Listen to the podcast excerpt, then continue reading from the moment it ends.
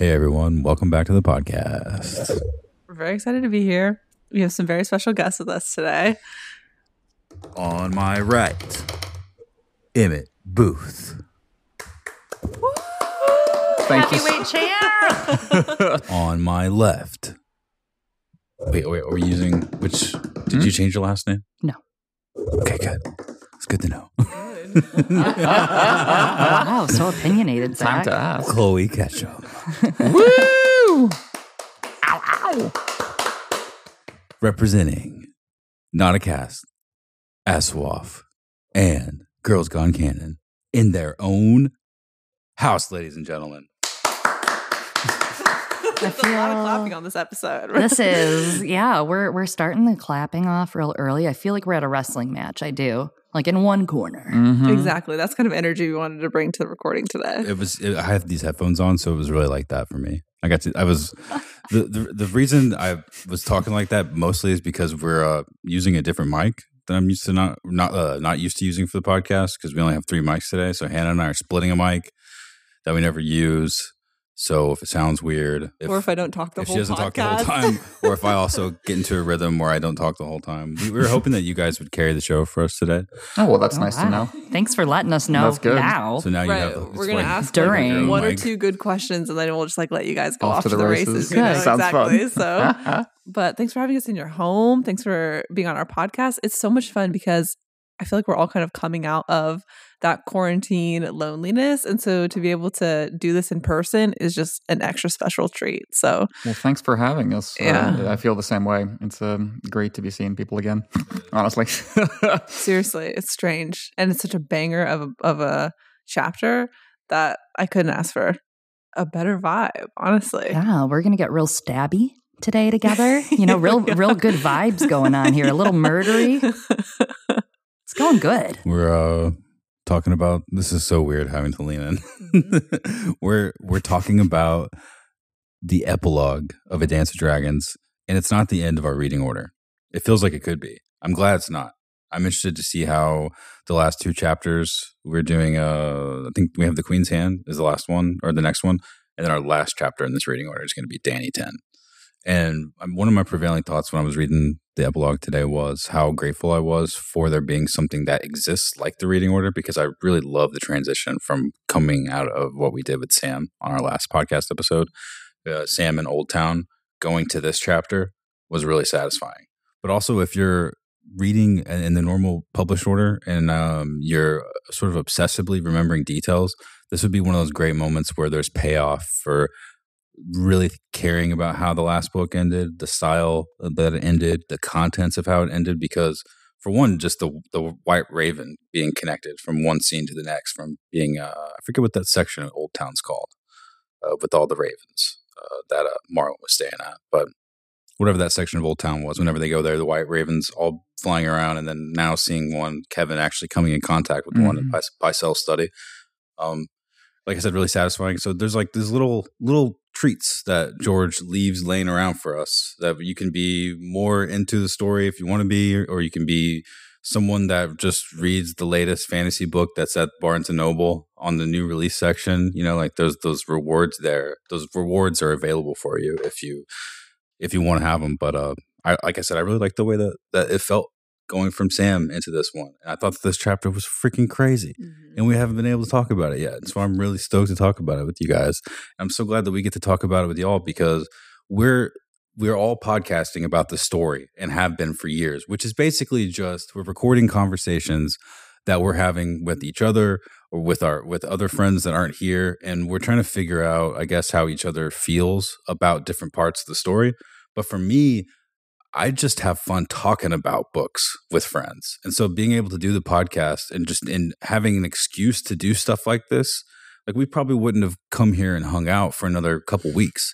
I just saw you. I just saw you. Oh, no. Come to your house and because we had a reason. You haven't come here yet. This is the first time you're visiting, right? No, that's true. That's very true. You have a reason to be here. The last time I saw y'all was at your wedding, and that was a really big reason for us to come together. Yeah. And if it wasn't such a big deal, we probably wouldn't have for a long time, because we've also all been dealing with COVID, but you had a great reason for us all to come together, and we're gonna do it again, which is awesome that you guys are doubling up on the celebrations, by the way. That's pretty badass. But this has given us an excuse to talk all the time. And you guys living in the same house and meeting each other over this story as well are really living the example of how cool things can be whenever we just really commit to liking stuff and being into stuff as much as what this conversation is today. And the other side of that, the really simple personal part of it, the non-social one, but the one that I think is between you and your brain. And that it's like when Theon cuddles up underneath the great weirwood tree and the Godswood in Winterfell. That personal spot of yours, I really got to feel today when I was reading this chapter, because when I was in it, I just felt so lucky to be able to have such a fun, good thing to read. And that's been my thought. It's been probably part of the chill feeling that's been over me today, because I've been looking forward to having this conversation, because the chapter was so good and it was so enjoyable just to read it and to have a good time reading it. And I feel like George, he really knows how to, sorry, I'm going to completely just invade your personal space. He really knows how to give it to you whenever it's time. You know what I'm saying? Now imagine you're sleeping with him. Oh my God. Wow. Let's just go there. This got really intimate, really fast. Do I have to? Yes. I think you should. How much are you paying us for this, Zach? No, I'm just kidding. He could build up over the course of a whole book if you want.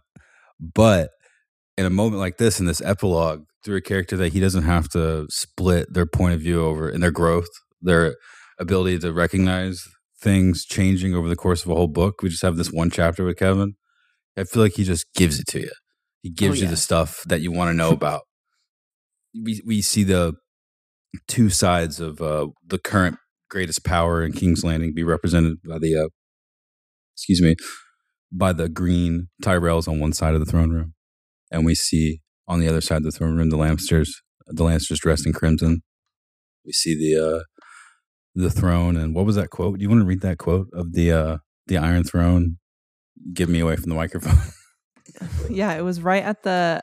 So I feel like from the beginning of the chapter, like you're saying, it pops off really fast, really early. It's just really well written, I think, is kind of what you're trying to say. And I know that's like a little bit of a cliche thing to say about A Song of Ice and Fire, but I feel like as we progress through the books, and especially being here at the end, it's like George is giving us his best. Like your metaphor. Yep. I'm going to use a different metaphor instead of us sleeping with him. But he could build you up for a long time, or... He can just give you right to in this chapter. Why are you so quiet?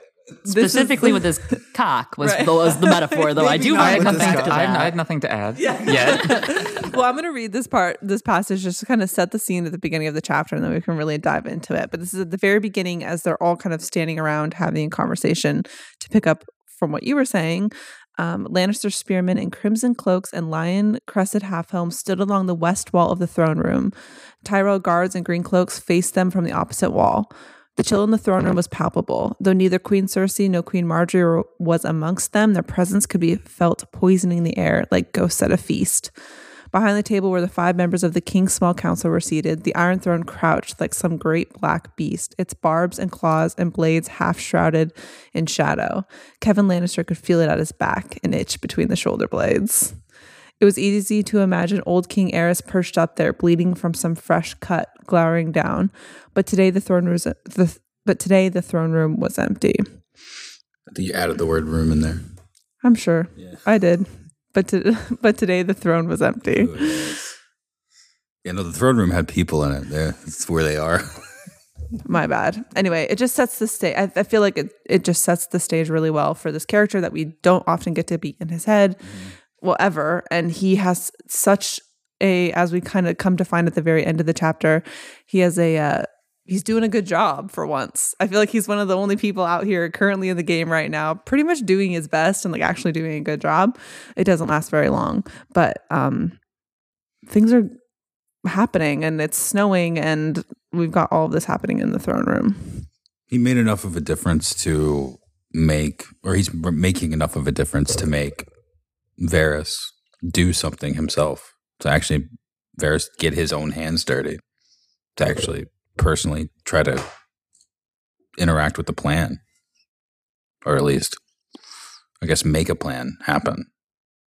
I mean, Before this moment happened, did you all know how much Varys was personally invested in seeing what future he wanted for the realm to happen? Well, he talked enough about it. It just wasn't really clear what the vessel was going to be. I think there was enough evidence for even a casual reader before Dance to assume Varys was in on Dany's restoration because he was talking to Illyrio, and he's, you know, he seems to always have a plan in his back pocket. He was around during King Aerys' day. Through most of Feast and Dance, we don't actually see Varys. People assume they know what he might be up to. He vanishes after helping Tyrion escape. So you kind of forget about him almost, sort of. Yeah, absolutely. You're focused on new characters and new POVs. And the only time he's even close to directly brought up is in regards to the Young Griff plot because Tyrion is spending time with them. Varys sent him in that direction. He was hanging out with Illyrio. So I think... you know, by the time you get to this epilogue, you can put the pieces together to go, oh, okay, so Varys' plan is probably to put the supposed Aegon the Sixth on the throne. But yeah, I don't think you really understand until he gives the speech at the end of this chapter that this is what he's been thinking about and working on 24/7 since we've known him and long before we've known him. That this was, and there, I think there is definitely a catharsis to that. That, you know, this mysterious character is finally putting his cards on the table, if only to a man who's about to die. Yeah, yeah, for sure, and also showing. I mean, George chose this moment to show us how a lot of his subterfuge has worked. This little window into his little birds and to, I guess, like I said, him getting his hands dirty physically. There was much more confusion about Varys before, but I feel like now after reaching the end of this, of A Dance with Dragons, we're getting one of the questions about the series, one of the elements, almost for me, one of the elements of magic, because... really early for me, and I think it's not just with the books. I think they do it pretty successfully in the TV show too. The Varys and Baelish dynamic is kind of like magic in the story. You're like, what can they do? How good are they at doing this? How much do they know? How deep does this go with them? And what are they willing to do? And I think most importantly, like, what's this going to look like at the end? It's like when you think about the White Walkers and you see Hardhome, or you read about an early exchange with the White Walkers, you think about the Fist of the First Mend, and it's like, okay, well, if this is happening now at the beginning of the story, ice spiders, I mean, like, just imagine what it's going to look like fighting at the Black Gate, that sort of scenario, whenever the horrors of what the White Walkers really have at their disposal become an actual part of the story. It's like that, but... But we got a layer of it kind of removed because we saw Varys. We heard him, and he kind of expresses himself more than he normally does. And he's emotionally charged, and he's still polished, but it's there. And I don't know. For me, that was a really cool moment to finally come in contact with. And the first time I read it, I thought I had to reread it at the end of it probably like 4 or 5 times because I thought that I was missing some kind of weird magical thing happening. I thought that there was something going on weird with those kids. I was like, what is this? Are they undead? Are they some kind of like animated bodies, or what is it? But it seems to me that they're just poor kids that he's been able to manipulate with money. What do you guys think? Well, it's interesting because, I mean, regarding how Varys and his birds, right, his whole entire idea of the birds, when Varys leaves the page and we stop seeing him as a person on the page in Tyrion's second chapter in Dance, we don't see him till the epilogue, first up close. However, we learn in those Tyrion chapters about Varys' youth. We're told from Illyrio to Tyrion, Varys grew up in Pentos, stealing and lying and learning. He grew up with little mice, is what he says first. He explains his tastes for young girls and boys to them.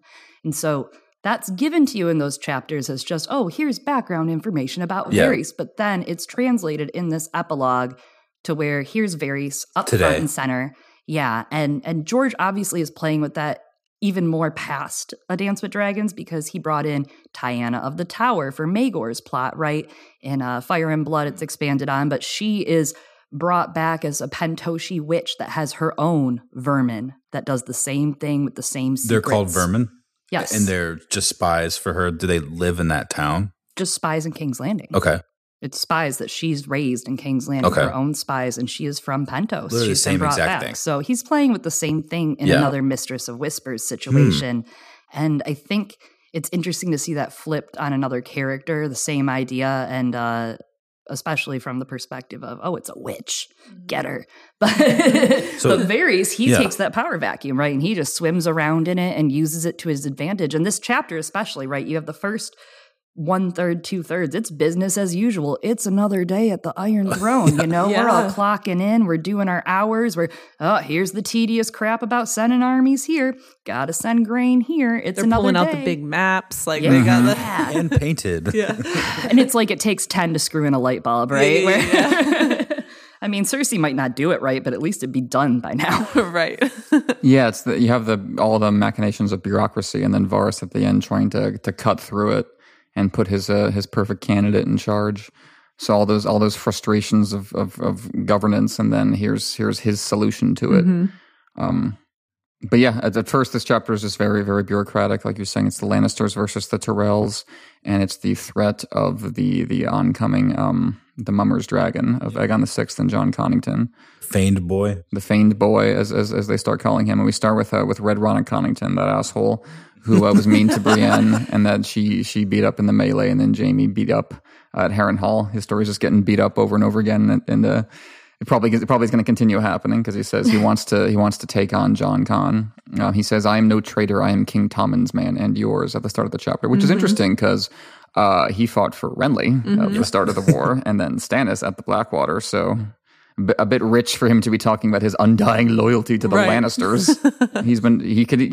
He could just as easily jump sides again. I don't think he probably will die first, but he could just as easily. I was going to say, it's the same story with all those guys, basically, except Randyll, right? And I think Randyll might even, if push comes to shove, become somebody that is wiggly with their word. But it seems to me that when Mace was talking about the Golden Company and basically saying that they're worthless, just imagine how quickly after all this shit that's going down now with Pycelle and Kevan being murdered within King's Landing and whatever trials are soon to approach, how quickly he'll partner with them if he could, if they would support him in some way. Like, or just thinking about how quickly things can and may escalate with the Golden Company. If you got Mace Tyrell, he's the hand of the king at this time. And I know that we know from...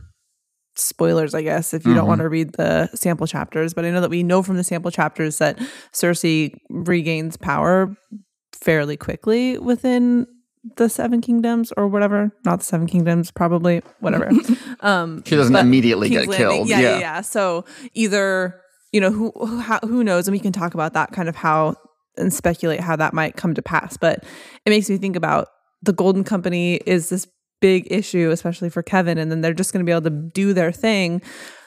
King's Landing is going to be prime for everybody to lay prey to because everybody is so kind of wrapped up in their own drama, which, I mean, I understand, like, to Mace Tyrell, like, his kids are in danger, so I guess whether he's working with other people to continue with the chaos or, like, subdue the conversations about the Golden Company or whatever is another conversation to kind of distract things on purpose. I don't know. We can talk about that. But what was I saying? Hard to say. But what I was, the point I'm trying to make is that the Golden Company is just going to be left, all these enemies that are making their way to King's Landing eventually, and kind of they have their sights set there, are just being left to do whatever they want to do. And I think that Kevan has the right idea of trying to subdue them when they can before things get too out of hand. But, Varys obviously wants the chaos to continue. And so gets rid of the one person who seemingly has some sort of head on his shoulders to try to handle the situation. But it's going to be interesting to watch as King's Landing is so wrapped up in its own self while everybody kind of descends on there. Yeah, it's like Kevan was saying about having you don't want the gutters filled with blood before the Golden Company or Jon Con or Young Griff actually try to make their way to King's Landing. It's like that could all happen right now from the inside. It's a bunch of cracks spreading across ice, and Varys would like the Lannisters to plunge through as quickly as they may. Yeah. It keeps coming up in this chapter. Kevan tells Randyll Tarly, we have to play nice with the faith because there are enough other challengers out there that we could push the faithful into the arms of somebody else if we piss them off too much. And he says, in terms of paying off our loans, in terms of paying off the Golden Company, paying our loans to the Iron Bank, We can't do that right now because our regime is so fragile that we don't want to raise taxes, because as Kevan says, a lot of lords in the realm basically think of taxes as tyranny. So if you raise taxes on them, they're going to be running off to this pretender or to Stannis.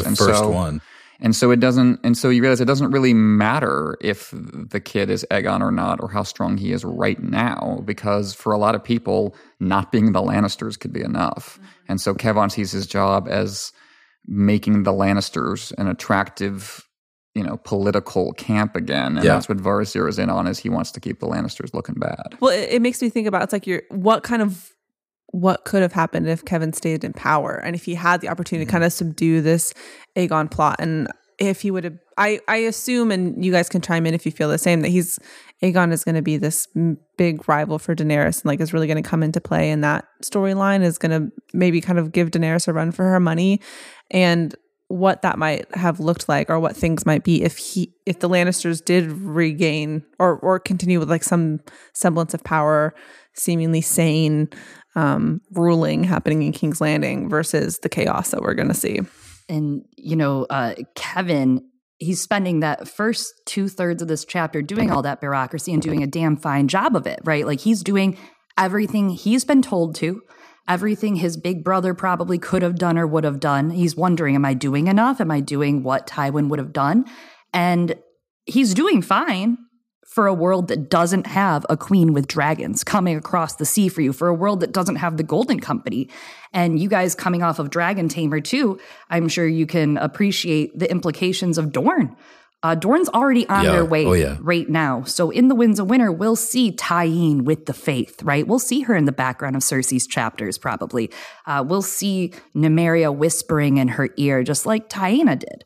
We'll see all these really interesting things happen, and the enmity that has been rising between the Greens, right, between the Tyrells and the Lannisters, and not just the Lannisters, but also the Dornish. Cersei has already said, I'm sick of these Lannisters, Tommen, and I'm going to give you a Dornishman to train you from now on. She's already saying, screw these flowered Tyrells. I'm done with them. I guess I'll just shack up with Dorne, but... Going back to what you said of the gutters being filled with blood, the gutters have been filled with blood for decades for the Lannisters, and they have failed to acknowledge that, and they have gone on eating through heaven while everyone suffers, and while the Dornish continue to suffer and lose.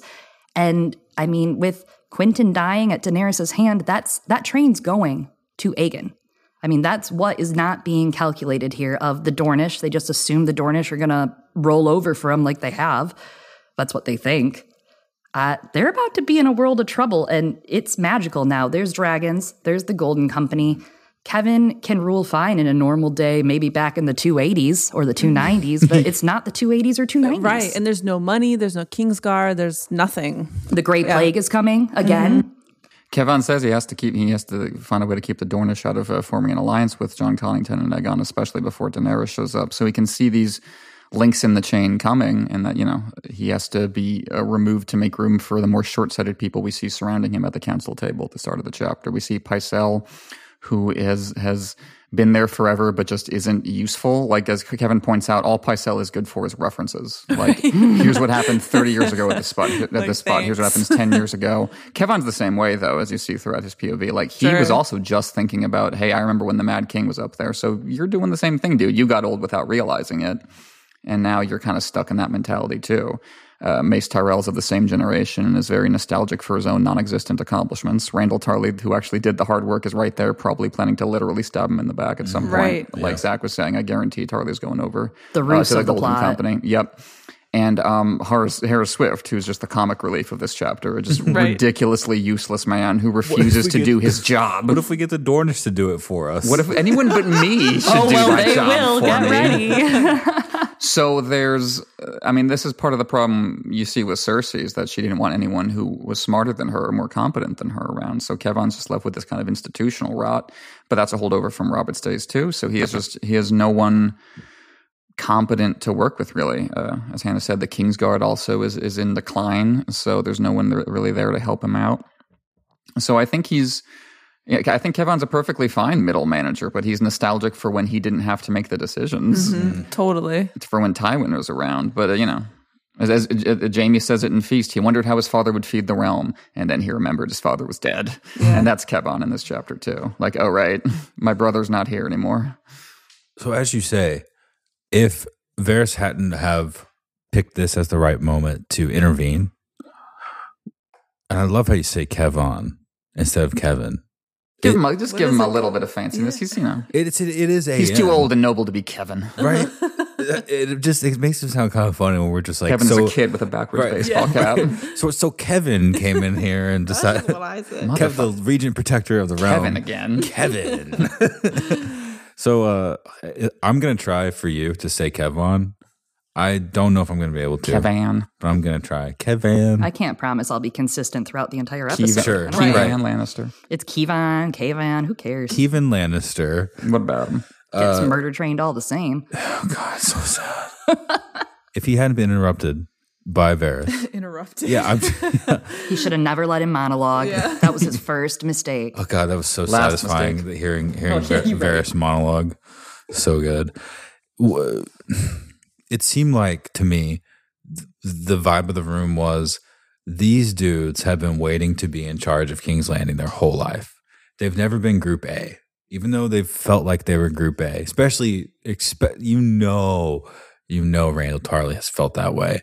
Sure, because he's resentful about Mace, and then Mace is resentful about everyone else, which is why he had that hand thrown just waiting sitting in the back room. My butt is being cupped by a large wooden hand. I know. Respect me. No one does, but you should. It's, this shell game of everyone's got a chip on their shoulder. Right. Like, Mace is mad that no one takes the Tyrell seriously. Randall's mad that Mace doesn't take him seriously. And Harris Swift is mad that no one takes him seriously. And Kevan was always the second in command. Right. You're right. It's just here's the B-League. Yeah. Mm-hmm. The people who were never Tywin or Robert or Rhaegar. Right. You know, it's obvious superstars. It's like whenever the stuff was going down with the Mad King originally, whenever Robert's Rebellion was, not just that, but all the drama surrounding the Mad King, things like Summer Hall, things like how the tournament happened, those guys were always on the wings, and they were always aware that some kind of vacuum is about to sprout out of this, and I think that they probably thought that they were in the running for it. But imagine it decades later, and you're just getting older than you already were when that opportunity arose, how pissed off they got to be, and so now they're finally in this position. And I think that it's kind of a miracle that Kevan is doing such a good job at the end when he gets a little bow from Mace. It's like Kevan says, it's like it's not everything, but it's something.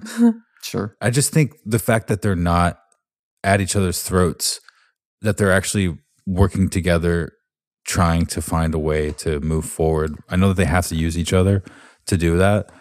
Is kind of a miracle when you think about how much damage Cersei's done of late.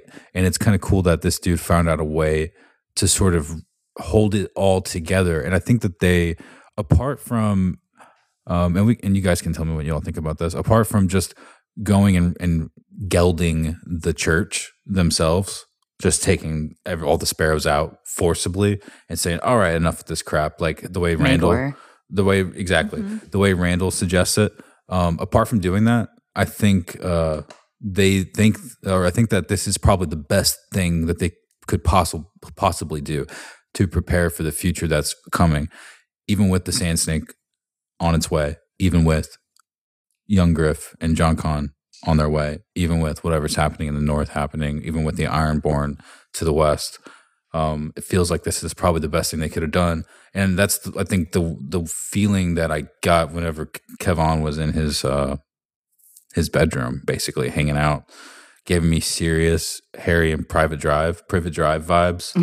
Just the safety of his bedroom and all of his belongings, looking through his journal and stuff. Like, if that's like it's sort of decompressing from the drama of the summer. I don't know what point I was trying to make, but either way, I thought you did a good job. Mm-hmm. And I was going to ask what you all think that this would have turned into.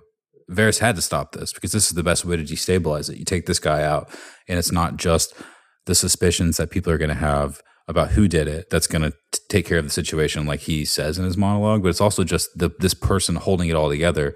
He was like the balance, the glue that allowed these people to work together, even though Tyrell won't stop trying to overdo the balance with his own game, even though Randyll is too rough and gritty to handle all this on his own, because he's going to start using the edge of the sword, the strength of the edge of the sword that's going to start cutting people instead of being soft enough to like manage the situation. This might not be the best question to ask from it, but I guess just your thoughts about the situation, and also what could it have been otherwise if this hadn't happened, and I guess what will happen. Like, what do you think? What do you three think will happen now that Kevan, that sort of glue, like I said, is now gone? I mean, the thing that strikes me the most is especially the language, right? We just had, how many chapters ago, Jon, again, one of the only guys left reluctantly to step up and lead the, would be willing to go the mile to get the work done the right way, or how he was taught was the right way. And it strikes me that their deaths are pretty imagery heavy, similar, right? With the stabbing, nothing but the knife, daggers in the dark. And even the onomatopoeia, there's this moment in the beginning of this chapter. I love saying it. Say it again, onomatopoeia. Onomatopoeia. But in the beginning, there's a drip, drip, drip of the snow on Kevin's cloak melting. And then by the end of the chapter, it's his blood that's dripping. And it's like it goes from every day at work to horror at the very end, and suspense and terror a little bit for him. And it's like... The problem is that he's the only one left with the cojones to lead, okay? Like, these guys, Mace isn't going to step up. He would fall over his feet. Randyll would like to step up and then tear out everyone's private parts and their eyeballs, really likes and cutting their balls call himself off. King. Yeah, you know what I mean? Like, he's not... he's the Reach's ruse. He's not the one we want to step up, and he's going to step to the wrong way when he does. He's going to step to Aegon, for sure. Yeah, okay. It's just... Interesting. We're going to see... That red and green, right? The Lannister guards, and we have the Tyrells on the other side, and it's not to be topical, but it's the Dance of the Dragons come again, right? You have the ideas that are swirling around with the faith from Maegor, then you have the thoughts of Darren I uniting the kingdoms and failing and being betrayed in Dorne, and having the Tyrells in Dorne fail at that, and that enmity still being between them. And this time it's just there's the Lannisters at the helm, and now there's one Lannister at the helm. The last Lannister that you want to be at the least productive Lannister at the helm. It makes me wonder too, kind of what Cersei's role may have been if Kevan had made it as well, like how long it would have taken for her to get back in the game or regain some of that power. Well, she's asking for hostages. That's like the creepiest part of that little conversation she has with Kevan is, so when's your wife coming to court? There's no reason, obviously, Cersei doesn't like people, so there's no reason for her to wander there for company. It's 100% I want a hostage. Exactly. Same thing with bringing Taena back, because Cersei blames Taena. That's why he wants Taena's son around. I think Taena needs to come back. I think I need her and her kid. We really need them. We would have such fun. Yeah. And there's that that chilling aspect, and I love that little scene, and I love when Kevan is saying, now my wife is her place is in Lannisport, and Cersei says it's a wise woman who knows her place, and she's so obviously sarcastic that Kevan picks up on it, like, what do you mean by that? And Cersei says, I thought it was perfectly clear. And of course, because Cersei thinks her place is in charge, so it's a nice little kind of double-sided line from her that indicates that her claws are not actually as pulled as Kevan would like to assume. Well, all the while he's thinking she's so demure and with the hood up, and she's very modestly dressed, and it's this whole thing. It's like, you not sucker. Smart enough to think such that. A sucker. And so seeing so her trial's 5 days from this chapter, and kind of seeing the series of events between now and that trial, and how all these kind of people come into play with that, I think is going to be very interesting. And it's kind of curious to me, like, you look at somebody, you were talking, Zach, about all these people who were kind of B-listers before, and now they're finally at the quote-unquote playing on the A-team. But how do they not see that they're tied to this sinking ship? Like, you think about Mace Tyrell, why doesn't he marry Marjorie off to Fagin or something? Like, why don't they get into the mix? Like, seems that it's a sinking ship in King's Landing. You've got to be able to see that while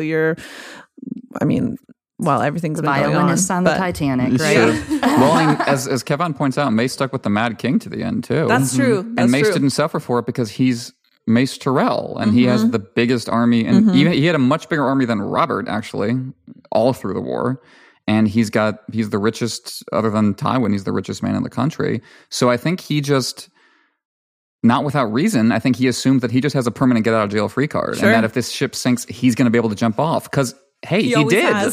He always has. And eventually that catches up to you. But I think Mace Tyrell is a very just arrogant and kind of detached dude.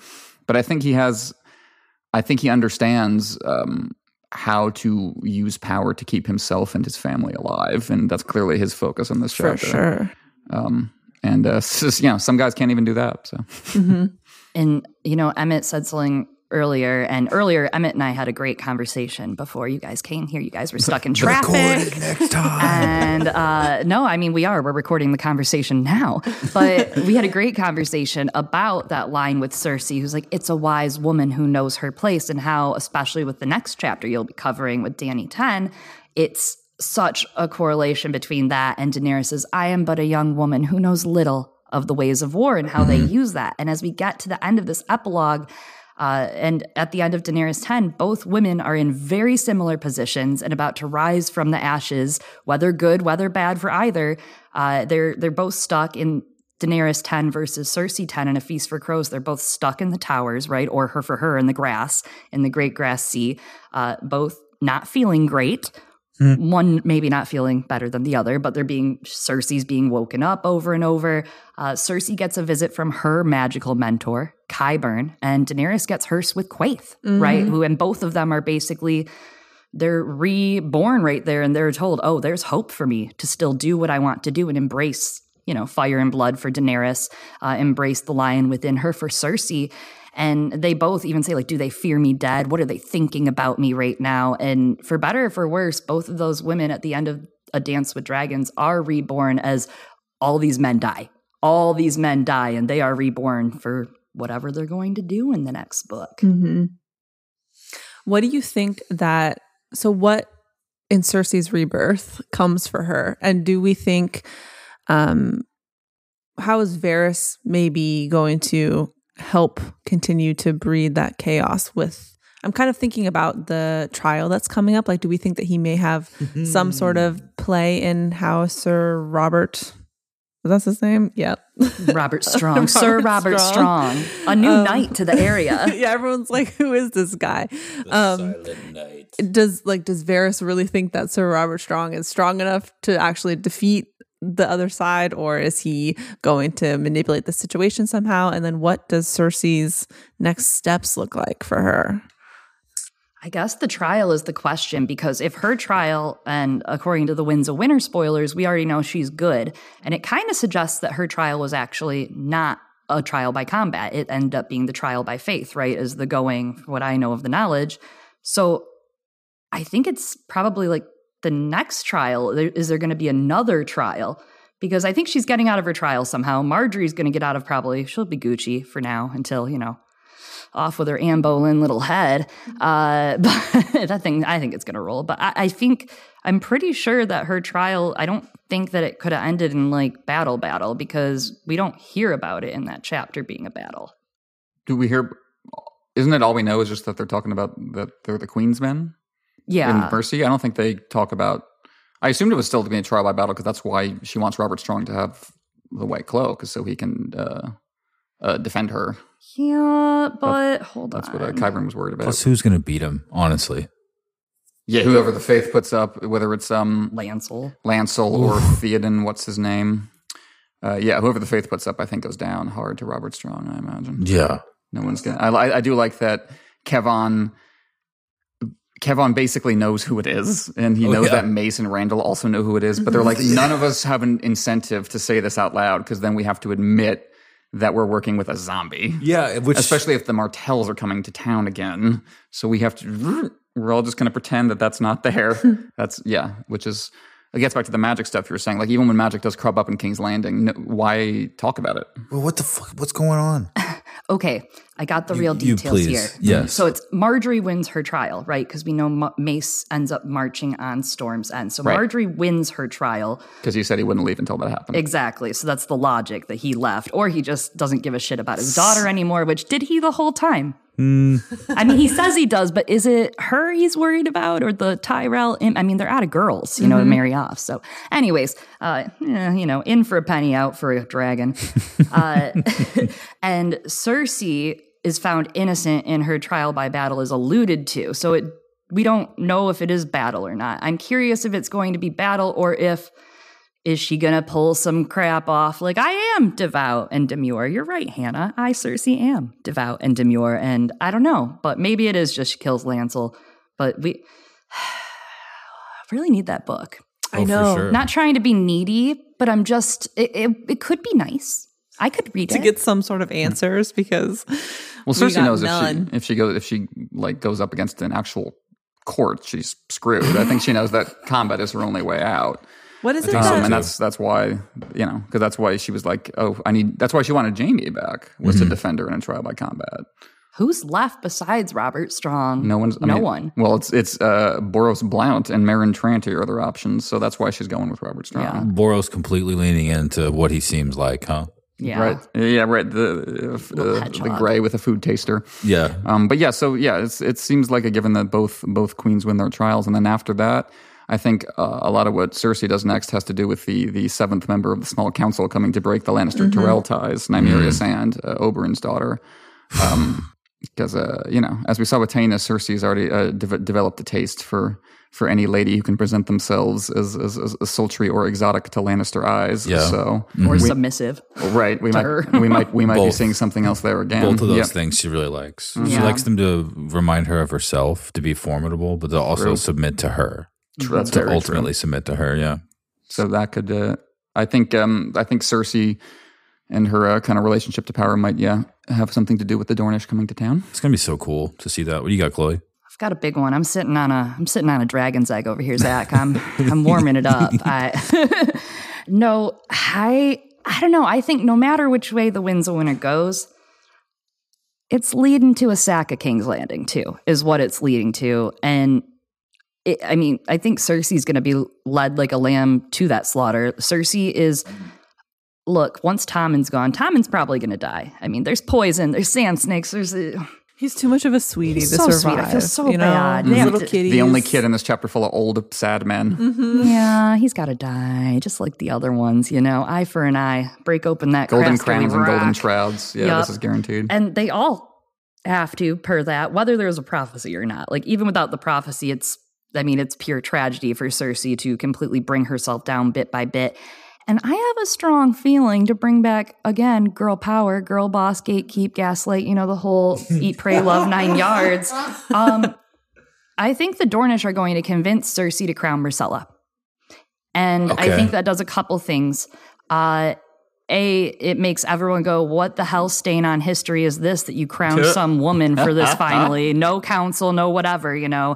After all the centuries of no woman on the throne...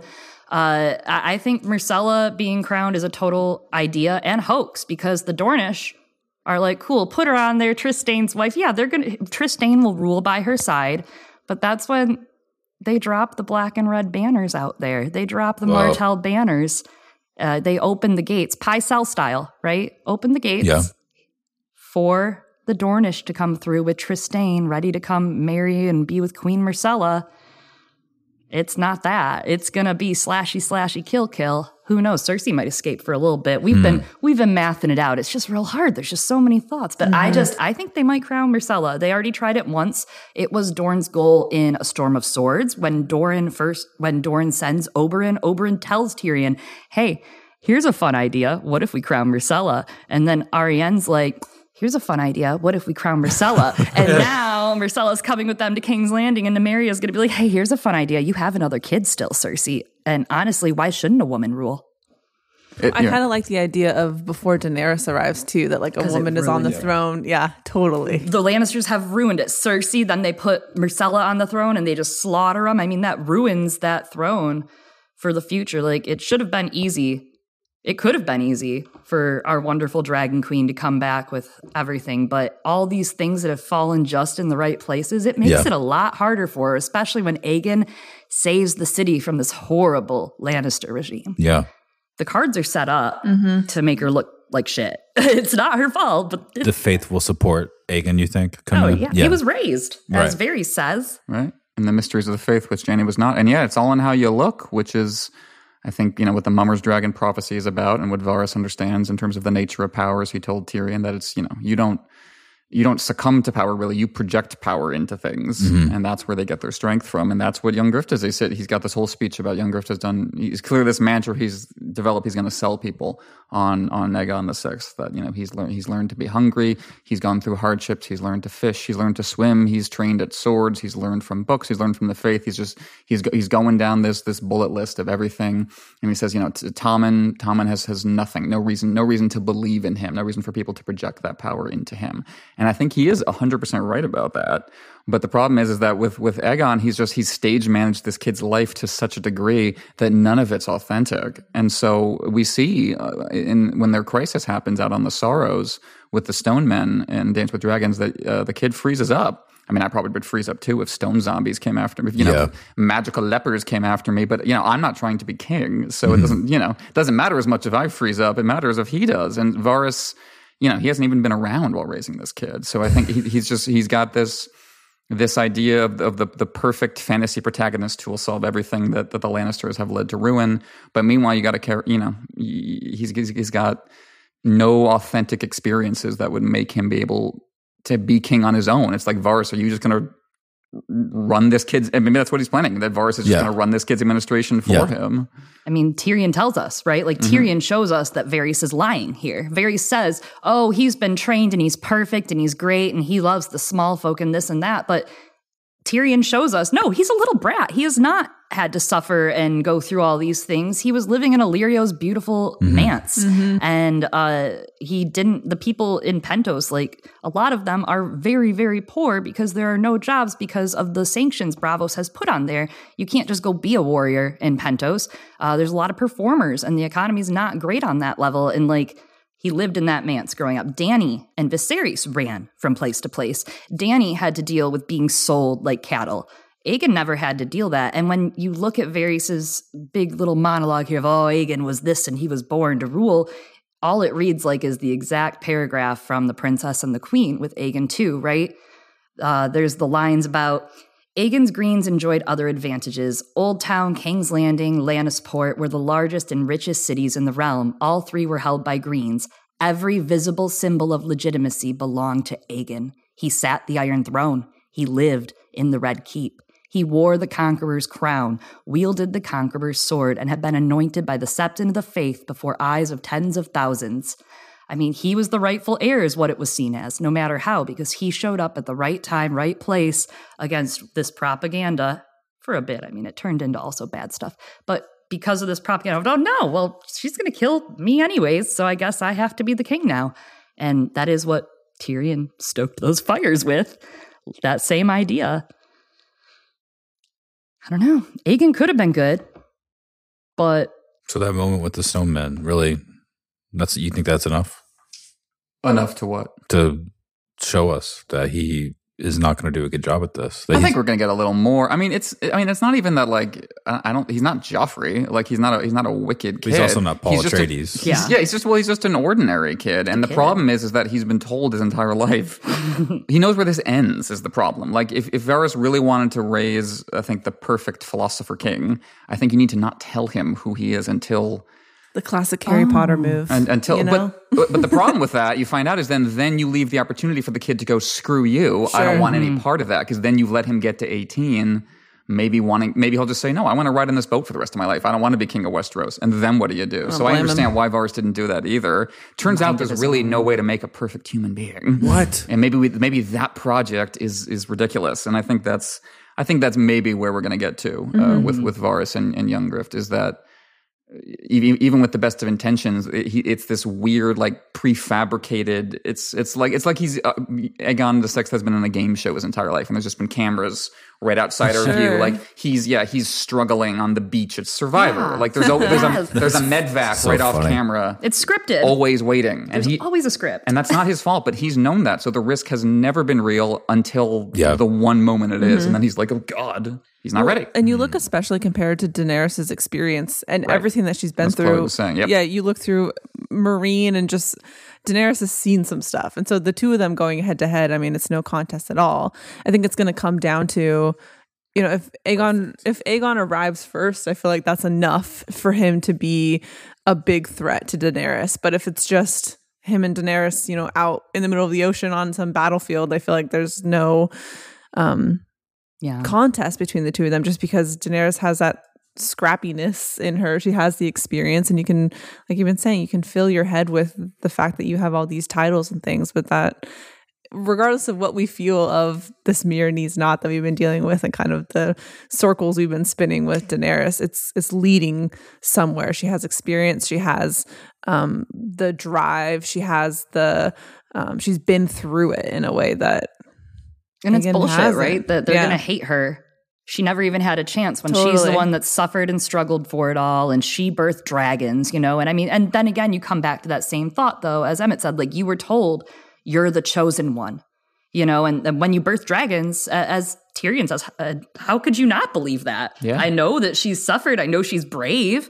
I mean, anything you think about her, like, she's 14, 15-year-old dragon queen. Like, that's amazing. And I think that's the biggest difference when you see those struggles. Aegon is going to come in at great timing, and the Lannister regime has been crumbling, and the Tyrells, they played their game as much as they could, and they lost. And Aegon will sweep in, take it, and then Dany comes over, and now she's the big bad, because the people just, all they see is the horrendous oppression they've experienced from the Lannister regime, you know, from Tywin ruling the realms. And they don't know that. I mean, the people, when I speak of the people, us, the humans that live in houses in Westeros. I'm not a common person in Westeros. If I'm there, I'm going to be at the top. Oh, okay. Well, I'm bastard born, so I'd be a snow, but yeah. I get what you're saying. The only thing Aegon the Sixth has is that more people will like him, and that's all it takes, unfortunately. Mm-hmm. Like, that's what Stannis found out with Renly. Like, you know, he said to Renly, the only thing you have is that people like you. And Renly went, that's more than enough. Yeah, that's all I have. And that's so infuriating for the kind of person or character who thinks that the resume is what matters or what should matter, or that fairness exists in any way. That fairness exists. You know, it's and that rage and loneliness is something that Dany will definitely respond to, and But for Varys, it's just like, you know, when Kevan thinks back to how beautiful young Cersei was and how things could have been and the road not taken. And Varys, it's like, I've solved it. I've solved Westeros and all these broken people. It's like, here's the person you all need so much to believe in. I've created it, and now we can all move on. But even that's not going to be enough. Mm-mm. Can you imagine if Hero would have popped in, like into that moment right before the quarrel like goes all the way there? But he's got his hand on... Save Kevan Lannister. Right. Save the world. And he like shows him. He's like, this guy was about to kill you. And he's like, Varys. He's like, yes, Varys. Very bad. And I love that. That would be cool. We need something like that to happen. But unfortunately, that didn't happen. We were talking about... Time travel. There's going to be, right? Brand travel, yeah. Yeah, yeah. I wonder if physical bodies will be able to do it. Or if it's just well, I think it's all about the brain. All about that third eye. Yeah. Let's be real. Okay. And I don't know. There's so much of the rebellion that's like the big trauma of this, right? Mm-hmm. Like every chapter, especially as we get to the end of the book for A Dance with Dragons and even A Feast for Crows, is just like laden with the rebellion trauma. And mm-hmm. Rhaegar specifically in this chapter is referenced without being directly referenced, right? We have that line that Kevan he thinks about Rhaegar, and Rhaegar like, oh, well, it wouldn't do to brood on things that aren't happening, you know, like Cersei could have married Rhaegar, but it won't do to brood on that. And it's the same line Old that Rhaegar said to Jaime, right? When he left from the, I'm like, I have it in here, sorry. It did no good to brood on lost battles and roads not taken, which it is the remix of what is said to Jaime by Rhaegar when he's like, when I come back, I'll fix all this. Well, Rhaegar didn't in the end. And I think to come back to like some of these deaths at the end of Dance of Dragons of Kevan and Quentin and Jon, I think that Rhaegar like was just a man, right? Coming back to that chosen one. Right. And I think that A Dance with Dragons does a really good job of recontextualizing what the hero is. Like Quentin thinks he's the hero, right? He is like, I'm the hero and I have to be the hero, and heroes don't die, but then he dies. Being the hero isn't just about sticking him with the pointy end, right? As you see, it takes that council of mediocre men to try to get some stability in Westeros, and they're not even that great at it, but they're just doing the bare minimum. And there's magic now. It's things are changed. The rules are changed. It's not just go sit on the throne and let five mediocre men run your entire campaign for 30 to 40 years till someone kills you or till you die of being old and happy or sad, very sad. And the ghost of these children that died for the throne and were bundled up in red fabrics, their blood didn't show, and were put down at the throne. Like, that's really what this is about, right? It's that oppression that the people have been facing from the throne. Quentin had the blood of the dragon, and he faced the dragon, and the dragon still ate him. Rhaegar fought valiantly, Rhaegar fought nobly, and Rhaegar died. And it's like, it's not enough to just be a guy with a quest to go kill someone because you love a girl. Like, that's not enough, and that's not looking at the social feudalistic contract going on of like protecting your fellow man, protecting the weak and the innocent, and trying to make a better world for people to live in. It's not about going and boinking a 15-year-old in the Tower of Joy, you know, like. Did he boink her there? Or did she just give birth there? I'm sure there was some boinkings. Joy referring to what? You're right. It's like a phallic thing. Yeah. Okay, like. Yeah. I think you're right. I think they definitely boinked. Even when she was pregnant too, probably. Well, I don't believe in anybody. So, Varys, sorry, go on. I was just going to add one point to that before you move to Varys. I'm not going anywhere. Oh, okay. I'm staying right here. Okay. I literally have to like push you out of the way, so I'm interrupting you as a whole different experience when we're sharing a microphone. But it makes me think about Rhaegar. Had he married Cersei, I mean, they pin so much onto this moment, and there's no way that that could have really solved anybody's problems. I mean, you think about what the new issues may have arisen. That's a very good point. Every one of these characters picks their little inflection point in history where everything changed. And it's usually just because that's what was important to you, and that's you were paying attention to. But there's all the shit you don't know and everyone else's perspective. But if Rhaegar married Cersei, well, Cersei had already murdered her best friend, so she's probably already kind of a problem. So it's, that wouldn't necessarily solve everything either. And it's like Aerys was still the king. But that's, Kevan has to pick that because he's really trying to justify what he's done, which is a lot of the emotional kind of undercurrent of this chapter is it's got to be okay what I did to Cersei, and he's got to like reach back like, oh, Tywin did this too, and I still love him, so therefore it has to be okay. That doesn't mean the cycle of abuse is good, Kevan. Right. Sure, and like when Kevin's thinking about Cersei, when there's that moment when he thinks a lot of like really nice things about her, how she was so full of life and da da da, and he's like, but when she flowered into a young woman, man. Like he literally goes, like it's like, sure. it's like I was almost there, George. It's like that's your little niece. Like what a creep. That's why it's best. Oh my God. That's why it's best. Wow, West Coast is not West Coast in this scenario. God. Well see, where do you think she got it from? Well, Kevan Lannister, grew up in a society that had Daemon and Rhaenyra. Do they really think that's weird? I mean, maybe they don't really. Yeah. And, it's systemic. Right, and so, that's... Plus it's just a little hotter. If you pose to Kevan Lannister the question, do you want to bang your niece? He'd probably go, no, that's horrible. Right. But he still had the thought, wasn't she hot when she was 13? Because for him, that's a normal man thought. And he's never encountered the idea that that's creepy or weird. So he's just like, that's the thing. Kevan Lannister is conventional wisdom man. He's like, he's straight-laced and he's everything he does is by the book. So for him, the fact that he doesn't think it's weird to think that way about his niece goes hand in hand with him thinking it's okay to parade her through the streets. You know what I mean? Like, regardless of what age you are, your body is this thing that's on display for me to work out my body. Yeah, is how I win politically. It makes sense that this would happen and be allowed because you're not in a position of power like we are. And it makes sense. But your body is your position of power, right? Like to right, women. And that's right. Why they did that to those women. That's why they did that. That's why because they wanted. That's why it's okay to minimize it. Look at them that way, right? Like because that's it. They're cattle. They're currency. They're swords. They're it's not looked at as a thing for them to do on their own or to have their own choices about unless they come from a family that allows that, the money that allows that, or they make it on their own. And it's interesting because in the way that Aegon is this new idea and this new kind of like everyman, like everyman king, every king kind of idea. He can do everything. He can fight with the sword. He can do the faith. He could do this. Kevan, it's funny because I'm like, Kevan, you'd vote for him. you guys would probably vote for the kid. Like, he's got some spunk. Okay, sure, if it wasn't a relation thing, you know, if you didn't have to keep the Lannisters or if you didn't lose your own power to them. Exactly. Right, yeah. Or if you were allowed to vote in Westeros. That might be, the top the Lannisters were with the Targaryens until they weren't. Yeah. Mm-hmm. Until it became more convenient not to be. So the others, you know. How much they gained. They learned from them, took their shit. Yeah. I mean, that's why Varys says to Kevan, like, I don't hate you. Like, you could have, when he says you're a good man in service to a bad cause, you get the feeling Varys thinks you could have just as easily ended up on my side of this war. Sure. It was just your brother is Tywin, and if your brother was Randyll Tarly, I wouldn't be killing you right now. Yeah, you're a road bump. That's all. You're just, you know what? There's a cow in the middle of the road, and we got to move that cow. Sorry, buddy. Which is how you get with Quentin, too. That sensation of I can't possibly be what I appear to be, which is a tertiary character.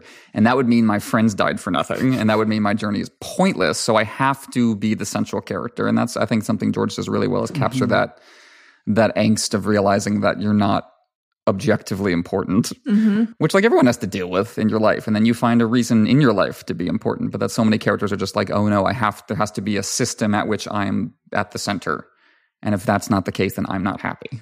And like Kevin's kind of doing that too a little here. He's like, I gotta live up to my big brother, and he's questioning these things with the walk of shame. He does question it though. He's like, that was fine. That's what Tywin would have done. I should have done that. Shouldn't I have? Like, he's like, it had to be. And he tells himself that. And which because if you have to tell yourself that, he has that same everyman, old guy, you know, like, the old gang from the Crossbone and Skulls Club here, you know, like, he's like, this is just how we did it. And this is just how it's done. And this is how we're going to do it. And I'm doing the right thing. Aren't I? He whispers to himself, aren't I? And then the end of the chapter, he's told, sorry, Kevin, you weren't. I mean, you were, but you weren't. Goodbye. It's kind of a bummer. It's like for the first time, he's like, I could actually do this. Mm-hmm. Right. And let's be real. If Tywin's your brother and you're trying to live up to that, as we see so many people trying to live up to that, Jaime, Tyrion, Cersei, in so many ways, it's sad seeing it filtered like that for Kevan. It's see, there you go. I did it. Kevan.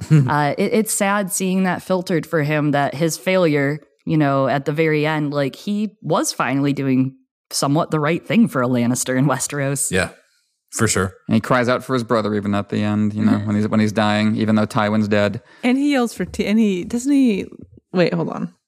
And he thinks it's Tyrion at first. Yeah. Who shot him because Cersei got to him. This is how my brother died. Like, yeah, that's what I was thinking. I was going to read that same thing, but it's just so funny that that's like what he think, like that's the thing that comes to his head. George is good at writing, I'm telling you, and when he's got nowhere else to go, like when he writes himself into a corner like this, like he gives it to you. There's no like, I'm getting there eventually. Like those moments where people are dying, he's really good at writing. We should read that whole. We need to read the whole last paragraph here because it's really awesome. So good. When she was dying, oh God. Hey. Don't be rude about mom. It's not rude. I think that what she said was very just heartbreaking.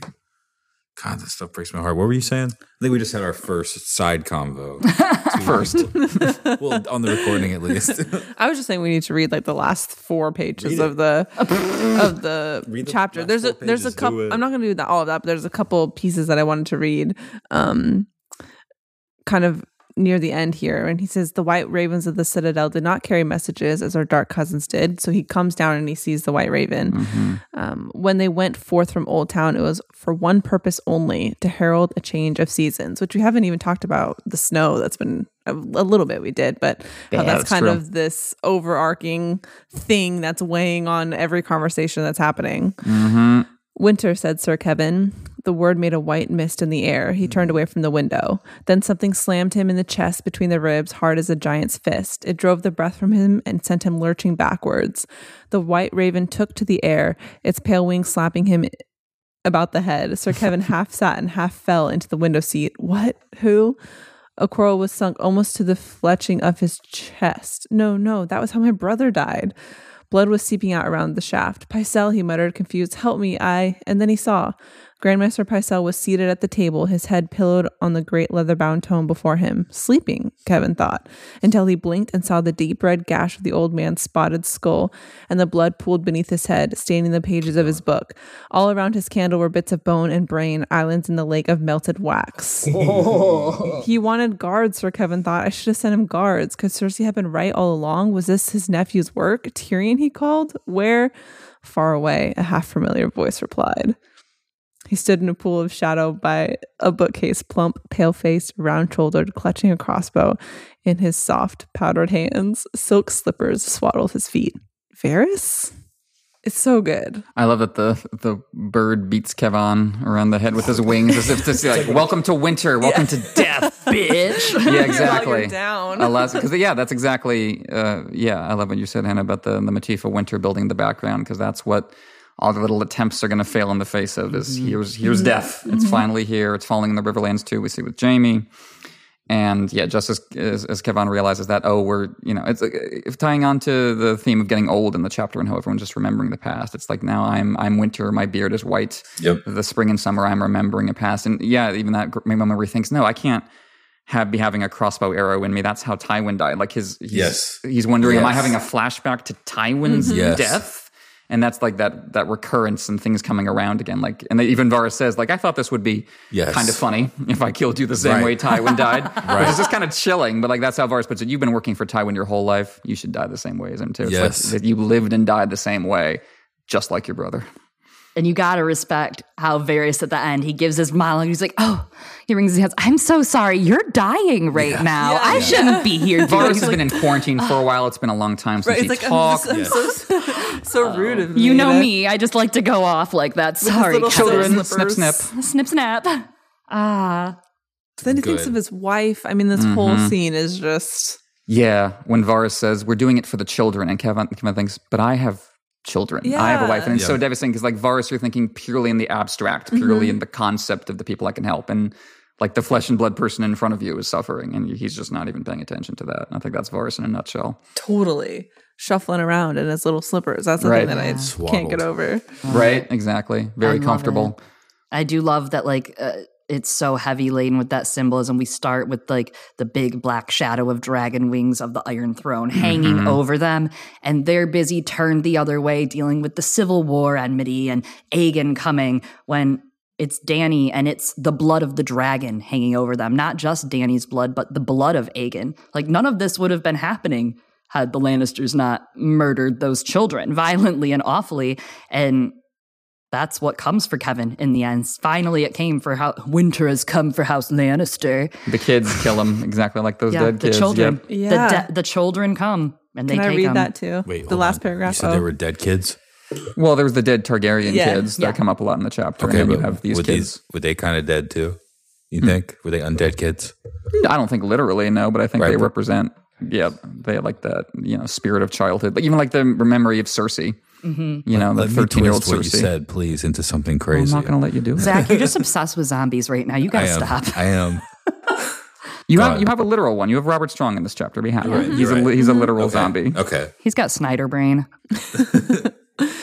I'm going to read this. Sir Kevan was cold as ice, and every labored breath sent a fresh stab of pain through him. He glimpsed movement, heard the soft scuffling sound of slippered feet on stone. A child emerged from a pool of darkness, a pale boy in a ragged robe, no more than 9 or 10. Another rose up behind the Grand Maester's chair. The girl who had opened the door for him was there as well. They were all around him, half a dozen of them, white-faced children with dark eyes, boys and girls together, and in their hands, daggers. The daggers. And then... Oh, sorry. I messed that up. It's okay. Let everybody redo. And in their hands, the daggers. And that's the end of the Dance of Dragons. That's the last, I know we have the sample chapters, but I mean, that's it, you know? Mm-hmm. Yeah. So you think potentially, what is it that you think? Is it the dark eyes that makes you pause? Just the first time I read it, I was just, the style that George is putting it through, I think overexcited me and made me think that there was more to it, you know? I feel like that's... They're very creepy. That's so much more your vibe, though, and your energy. It's like you want there to be magic and zombies and, terrible things. Other things than just the like politics of it all. Like, sure, you want a little bit of the mystique and intrigue to be included. Yeah, and we were talking earlier about how Varys was, and of all those characters that are sort of like at the top level, not of the society, but of their like current understanding of how things work and about how the decisions that they make, like within the system, like the ones who understand the balance of like not necessarily just doing stuff for your own personal gain, but how for everyone else, like keeping that balance is like best for the feudal society that they live in. It's the best way to continue to hold these partnerships with people that you're not necessarily for, that like you might even be against, etc. And then eventually like finding opportunities to take advantage of those. And essentially I think what it is waiting until the last second that you have to hold it together, and then having a little controlled or not, depending on how good you are at it, like lashing out of real action that's unprotected because you are hopefully confident that it's going to lead to success in a greater position than the moment you just did it for. Some people are like really unpracticed at it. Some people like Varys wait for 17 years to see the last half or to see action upon stuff that they really did not like happen. Some people wait 70 years, 80 years, Walder Frey. Okay, yeah. Yeah. But for Walder, do you think that he knew that he was going to get the opportunity and he was always building towards something, or he just I think he hoped. Sure, right. He just thought attrition would be in his favor, that he'd get into the position where he could fuck someone over that fucked him over, that at least made him feel bad. Oh, yeah. It's a pretty burdening grudge, I would say. Yeah, I would say too. Yeah. And you don't have a lot going on over at the Twins. You know, you got a lot of kids to do everything for you. You don't do much. You're like 90. His kids are the worst, too. Yeah, they're shitty kids. They really are. His family's just boring in general, and I think maybe he was done with them in general. Yeah, I mean, he wants to win the game, but winning the game means hanging out with a bunch of people he hates. So for some people, that's not how it goes. Right. It's worth it to some people. See, that my point is, Varys, for example, seems like he's the type that has understood this balance and he's waited for all of the right moments. It's like I said at the beginning of the conversation, he's so good at it that he seemingly to me was marshaling some kind of mysterious powers that we don't know about. Some people think he's a mermaid, for God's sakes. You know what I mean? People in universe think he's a magician. My favorite theory. Right. We see his feet here. It was in the TV show. Oh yeah, he had swaddled feet. It was in the show that we didn't see his feet for a really long time. Why are they swaddled? Why are they swaddled? You know, I'm just saying, mermaid's still alive. The theory's still alive. Well, and if you think about like Ariel, she has feet for a little bit. Yeah, and why do you think he cuts out tongues of kids? Yeah, to steal their voice. There we go. I'm just saying, it's reverse mermaid. It's not dead. Everyone. It's strong. It's not dead. But we may never die. There was like a shot. This is so off track, but like there was a clip in one of the trailers of like season 7 or something. Who knows? Whenever like Varys is like standing on a cliff and everyone's like zooming in, they're like, you can see his feet. Yeah. He's not a mermaid. The good days. Right. I was just thinking the glory days. Things used to be so simple. Now you're like Matt Smith on a beach. God. Back in the 1920s, aka 5 years ago. Back in 1801 when Game of Thrones came out. I remember those days. Fondly. You got to respect George for using the same like shock of, you know, like the Red Wedding. We all sit there through the Red Wedding and are like, oh my God, our heroes are being murdered. And then he does it with Jon, right? 3 chapters before, same language. God. All he felt was the cold, sticking with the pointy end, you know. But then just a handful of chapters later, Kevin gets it. And you don't think of Kevin as being the type of person to get murdered because he's not Jon Snow. He's not Quentin Martell looking in the dragon. He's looking down a way different dragon. He can bring a sword, but it still works, right? Like it's not lessened the shock and the value of like what happens and the awe of like, oh crap, Varys did that to end the book isn't lessened by Jon dying in the same shocking kind of manner. For a similar reason, right? Of people that are like, we got to get you out of business, buddy. I think that's just a strong sign of a strong book, right? To be able to kill so many POVs and all of a sudden at the end of A Dance with Dragons that then you're like, all right, and we're going to kill this guy for good measure too. And it's still good. This like non-POV who we've, over the course of whatever, a couple of pages have kind of come to respect a little bit. I mean, I feel like Kevin, him. I like him. You can't help but like him a little bit after this chapter, regardless of what people may say about him, you know, living in Tywin's shadow and, you know, all of the things, whatever, but you can't help but like him a little bit. He wants to justify himself, and I don't quite buy his justifications. I don't think he really does either. But it's different, you know, from someone like, obviously, like Joffrey or Ramsay, mm-hmm. who doesn't feel any need to justify anything they've ever done. Talking about Varys or Kevan? Kevan. Yeah. Yeah, and he he wants to think that he's doing the right thing, and he's desperate for a way to make that true. And you know what he has, I think the worst stuff he's done is not what he gets killed for. Like, you know, I think working for Tywin, burning the Riverlands with him, doing what he did to Cersei, that's not what he gets punished for. In the same way that Cersei doesn't really get punished for the horrible stuff Cersei has done either. Like, you know, Cersei has committed unimaginable horrors on many, many people, but that's not really why the High Sparrows take her down. And I think that the difficulty of justice that comes up here, and, you know, the difficulty of Varys creating the kind of state he wants to. And same thing with Jon Snow at the Wall, that he had his difficulties bringing about a better system up there, and the people who killed him aren't going to have any better luck. What do you three think that Varys actually wants? I felt like... to be free in the ocean. Like the mermaid he is. He wants to be where the people are. I want to read his speech, or part of his speech, when he's talking about Aegon. Mm-hmm. And for me, just being at the latest moment of my life when I was reading it today, you know, it's like the furthest I've been awake, you know. I've read it before, but now this is later. I've got more info. And I felt I was just, as I was reading it. Eureka. I was getting closer to Varys, you know? And I didn't even smoke anything yet, Chloe. And I told you it wouldn't be a good idea. Although usually it's a great idea. CR 420 episode. It's great for some of us. Hannah stares into the camera. I'm like, so what did you think about his shoes? Because that's really what I was focused on. No. 10 minutes later, are you hungry, Hannah? God, I had so much Taco Bell today, everybody. Naked Chicken Chalupa's back. Also, the Baja Blast Colada Slushy. Holy shit. Sponsor us, Taco Bell. Holy shit. Anyway, I'm going to read this, and maybe it'll make some of you feel closer to the truth. Because like I said, Varys has always been mysterious to me. And in this chapter, in the last published chapter of the series that we have, it is like we get more of Varys finally. We get more of him than I feel like we've ever gotten. And like I said, we see how his little birds work, which we all know now because it's old hat, but imagine being years ago into the story, especially when only the first couple books were out. Like, we don't know what his little birds are. And it seems like he does know so much. And maybe some people were smart enough to just know, but I sure as hell wasn't. So I was like, what could this possibly mean? But now we're getting way more elements of the story that are grounded, and they don't have to be all magical or undead or connected to another sphere or tools that people can use to make weird stuff happen to make me happy. It can be stuff that makes sense politically or culturally within the story like this. But I think that if I could just change your attention a little bit or direct it a little bit in what he's saying, I think that what is getting revealed to me the most in this is that he is not as good as I thought he was.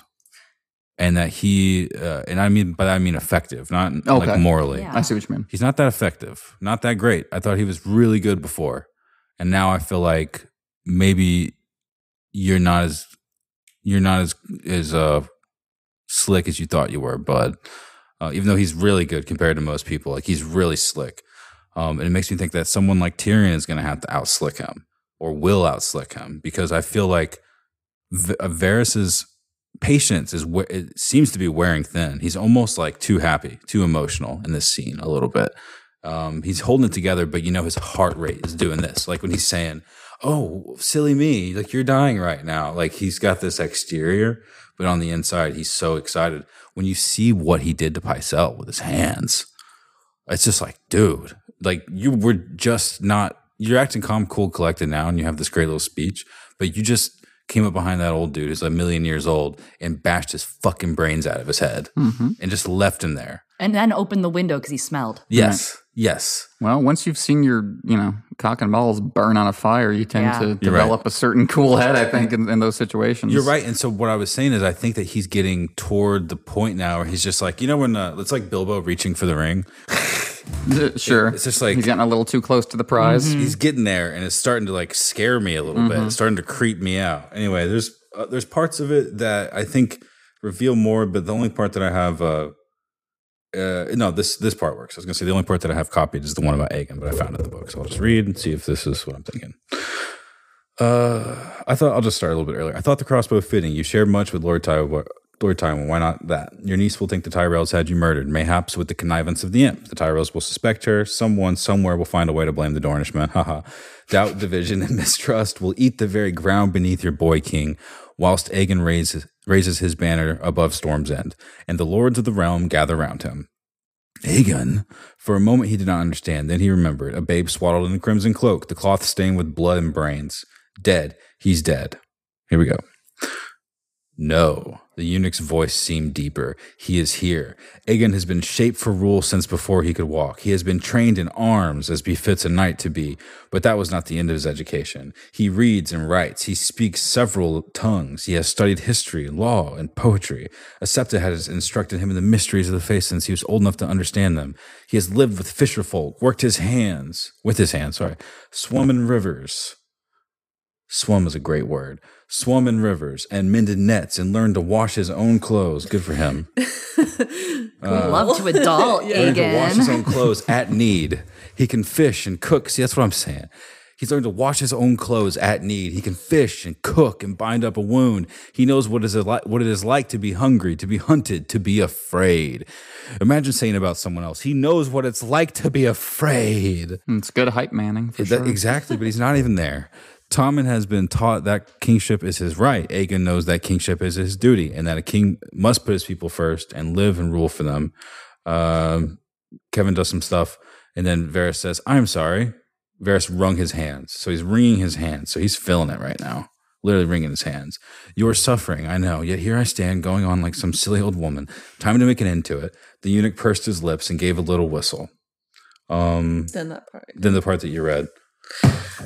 I mean, so go on, Hannah, please. I was going to make a quick point. And interesting, we were talking earlier, I mean, you brought up about that the kingship has been basically like given to Aegon as this idea that's he's the chosen one being sold on. But here Varys is literally saying that Tommen is the one that gets the kingship as his destiny, but Aegon knows that it's his duty. You know, it's exactly the opposite.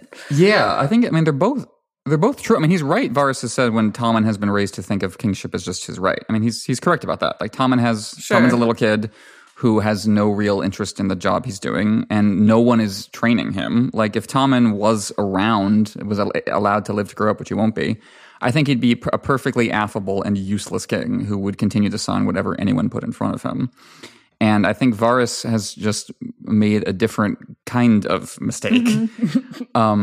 In that it's like, I think it's the exact opposite mistake. Tommen is just no one cares, and then with Aegon the Sixth, it's micromanaging. It's like he hasn't had to make any choices ever. And like, you know, when Varys is listing off everything that he's learned, and that's all very good, but it's all been decided for him, and there's that level of risk that I think it goes hand in hand with what Zach was saying about how effective Varys is. Varys is so competent that he kind of played himself, right? And he's such a good chess master that he turned this kid into a chess piece. And you should be training your king to be his own chess master, right? Mm-hmm. And you don't get the sense that Aegon has learned any of that. He's just all he would be is Varys's pawn, and that's just not good enough. I'm so struck by how Catelyn teaches Robb to fish for himself. Right, how Catelyn knows what the right answer in Southern politics is during A Game of Thrones when she gets to meet up with her son, who is now leading this rebellion, similar age as Aegon, and she lets Robb puzzle it out for himself, and it kills her. She's like, oh, you're doing the wrong thing, but you'll get it. You'll figure it out. Rhymes with this, Robb. Rhymes with this. You know, like she's like, all right, but she lets him make his mistakes. She lets him kind of choose. She edges him here and there and is like, okay, Robb, maybe what if we did this? This is another idea you could try. But like, I'm just so struck by how Aegon has the Golden Company. Does he understand why he has the Golden Company? Mm-hmm. Does he understand the blood and the history of his family, of his blood, of why the Golden Company was created and what they do and what they've fought for? Does he understand that and why that's the Golden Company was chosen? Or is he just like, hey, these dudes are here and they're going to fight for me and I'm going to lead them? I'm really struck by that like Rob gets himself in there and he's like, I have to figure this out for these men and these people and their way of living. But Aegon's just there to do a thing. And the big thing I get at the end of this chapter is like, I think, especially for Illyrio and Viserys, it's like, or for Illyrio and Varys, it's like, yes, get Aegon on the throne. Yes, we're going to do it. But then what? Right. Mm-hmm. How do we heal a nation that's been torn apart by oppression for decades and decades and by disparity and class disparity? People that have had the Riverlands, look at the Riverlands and how they're burnt down by the previous administration. Like, how do we heal that? And where is Aegon's tax plan is what I want to hear. Right. Okay. Right. And so it's like you were saying, Zach, before, like before you read that quote about how maybe Varys isn't the guy, like you always assumed he was the guy, because he seems to put in the work to get this plan to happen, but doesn't have, like, what comes next? Like exactly like you're saying. What comes next? I bet if you put Varys to the question, he would say it doesn't matter, or it's going to be the same, that it doesn't, or that.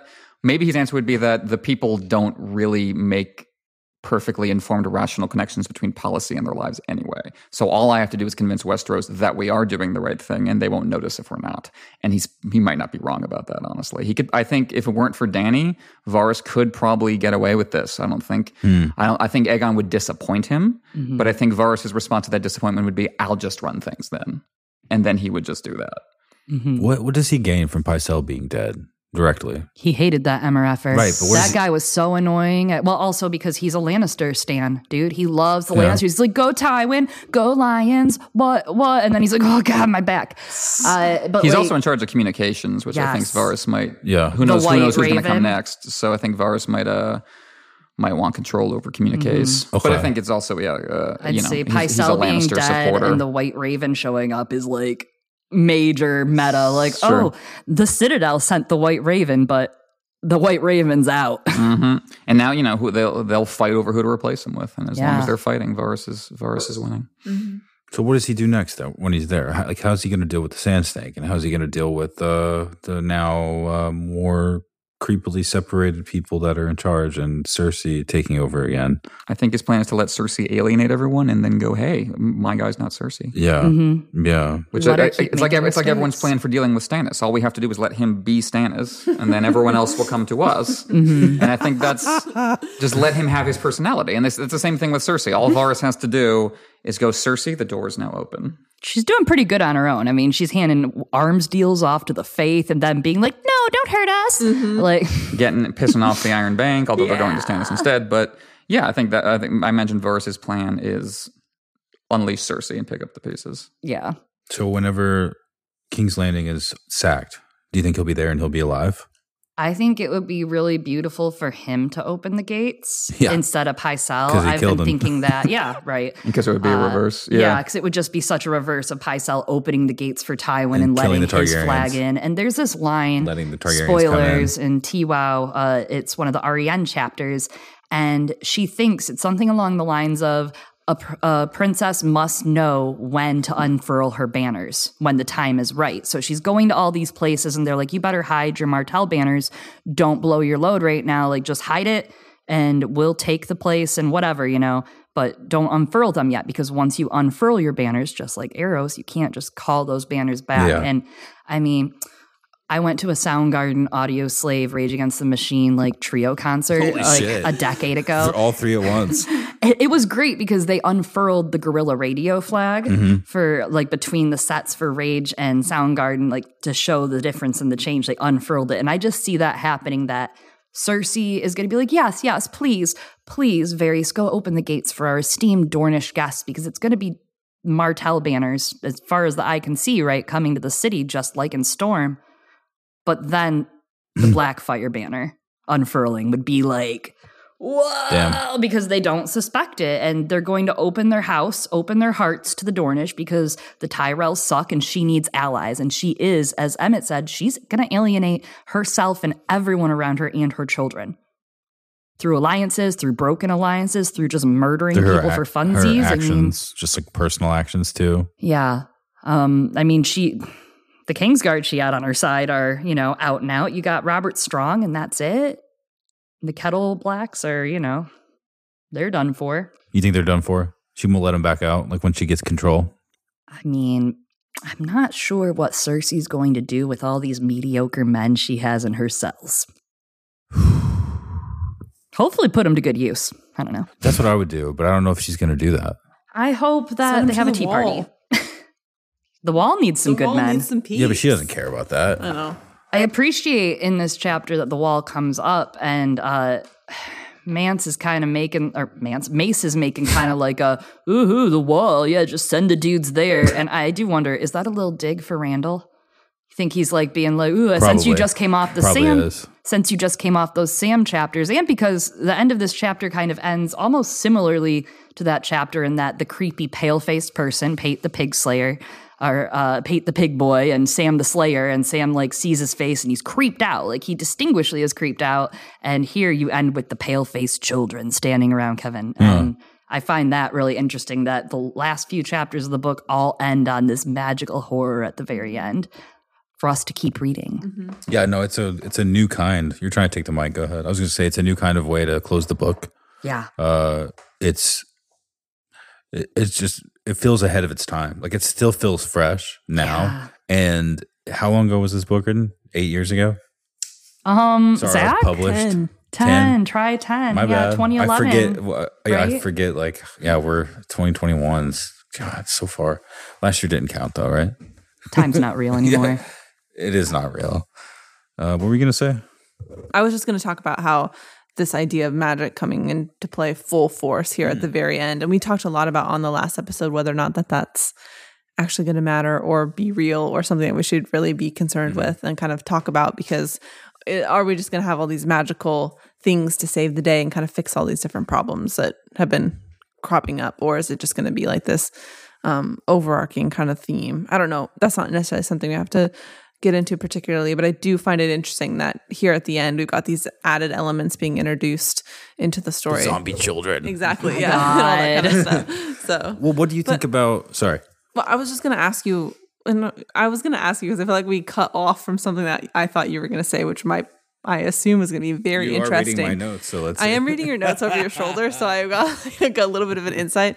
But you were talking about kind of being disillusioned a little bit with Varys, and I feel like we covered like a decent amount of kind of why we can kind of see that, but curious on more of your thoughts and why you feel that way specifically about, is it because we actually spend time with him and like actually, I mean, we do spend time with him, but like we get like a very real raw version of him here. Kind of it's because if he was trying to finish me off like George is, it wouldn't be impressive right now. I would not be impressed. Do you think that it's just the mystery is appealing? Do you think any Varys reveal would make him live up to the reputation in your head? I think so, yeah. There could have been something more.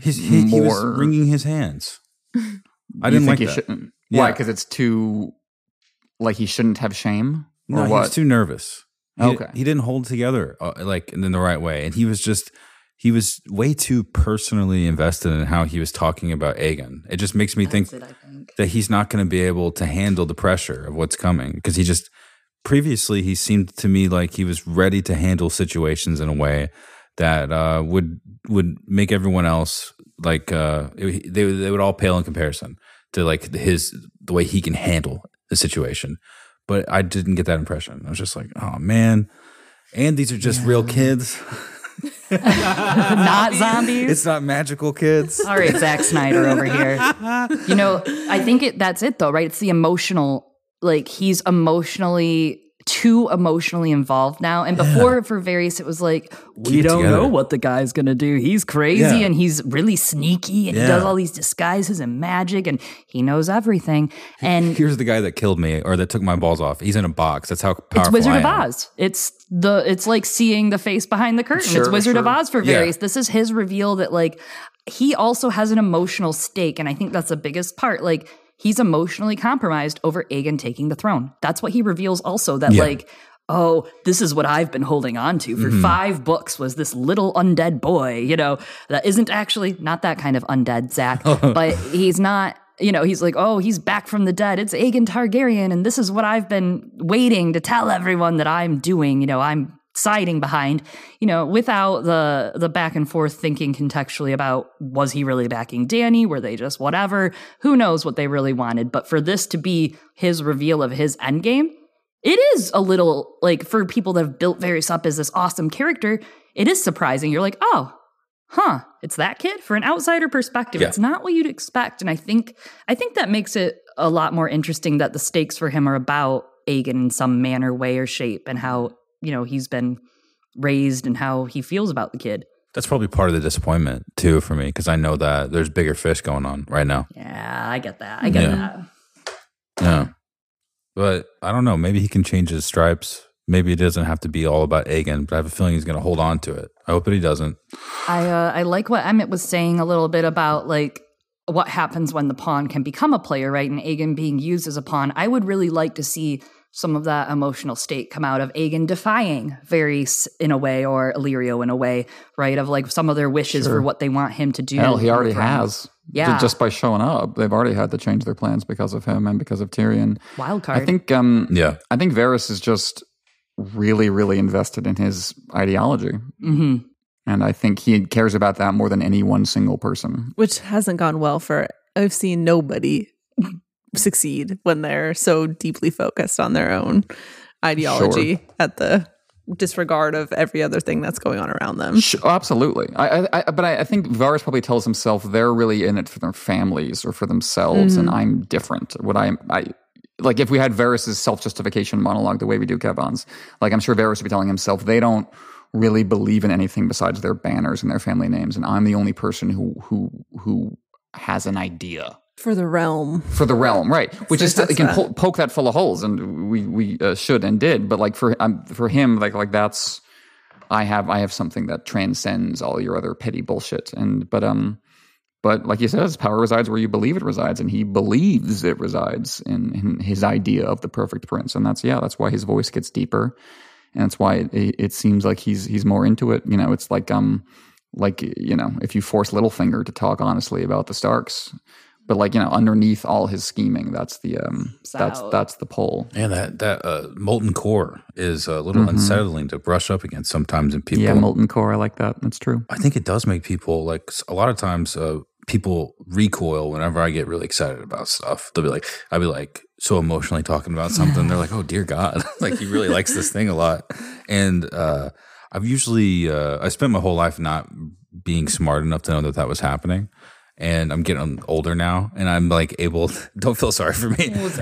Hozak. I'm able to recognize it happening. And so at first, it's like if you're very sensitive, if there's any reason why your mind might be more sensitive to things in your environment, if you've done anything that might make your mind more sensitive, that can be a lot hard. It can make that moment a lot harder to deal with. But for the most part, I just kind of like go through it. Emmett, you're like, yep. I know what you mean. People like irony more than sincerity a lot of the time. Yeah. It's a comfort blanket. So I get it. I totally get it. And so that's why I, instead of feeling bad about it, just try to deal with it as it's happening. Yeah, that's for the best, buddy. You know, and to go through it. But that's not the reason, because I'm not shying away from Varys because he feels something. I'm shying away because okay, I see what you mean. Because he just wasn't able to hold together. Like there's this moment in other stories, like where Quirrell is telling Harry about like his master plan, like that kind of stuff. It's just like, all right, back it up a little bit, guys. Calm it down just a little bit. We just watched Wrath of Man in the movie theaters, and that guy is stone cold. I feel like you're coming off of that energy. It's the main character guy is like doesn't flinch. His personality doesn't change once through the whole movie. He just is stone cold as he's out there killing people. So that's what you want. Well, I get that it's not reasonable. I just sort of gave that sort of concept to Varys because that's what he says. He goes, "I do this all for the realm," and I'm thinking like, okay. Maybe he's gone through enough bad stuff that he realizes there's not really anything left in it for me. And so I'm just going to use the math and my awareness to try to get the most fair and fruitful for everyone. Like he always says, it's for the people to come out of this successful. And to me, he was way too personally invested in what he just did. Hello. Sorry, guys. There's cats. Rubbing up against it. It was so nice. What was I going to say? She's stretching so cutely. Very used the way he does stuff. I thought he was going to help. I thought he was trying to help people, but instead it seems like he also has an agenda mixed in there. So it's less of a mathematical situation that's helping everyone more, where, like I said before, he found the moment to lash out. And, and when he did, it was so violent and mean and nasty. And he opens the window and like he's like, oh, it smelled bad. And like, so his attitude is just, he hates the sight of blood and he hates the smell of shit. It's just, keep your hands clean. Exactly. It's just the attitude was not, it was heartless. And it wasn't as helpful to everyone as it seemed. Because I mean, for the most part, I think that Kevan was probably the most helpful to all human beings in this scenario, trying to unite the houses in a way that created less turmoil and less grabbing and more like where everyone had to be even as possible. Well, firefighting. Let's call it firefighting. Sure. But firefighting. He was a damn good firefighter, though, at the end there. You're right. And I just don't think that Varys wants to let it burn. You know, he wants to, and that's not really helping that many people. Mm-hmm. Who is that really helping? So I just think that he's not really telling the truth about what he desires, and I think he revealed his blind spots. Sure, yeah, that was what he did. He revealed that they are on tunnel vision for Aegon, and they couldn't possibly see something mess up their plan. Ha! Unless right. Question: do you guys think that Jon Con is going to be important to the end game, like to the whole end game of the story? He's a character that came later in the books. He's got enough skeletal backstory to make us feel something. He's interesting for a handful of reasons. He's obviously connected to moments throughout history that has been referenced since the beginning of the story. He's a living figure of history almost. He's not that old, but like I know him, him leaving and coming back and all that stuff.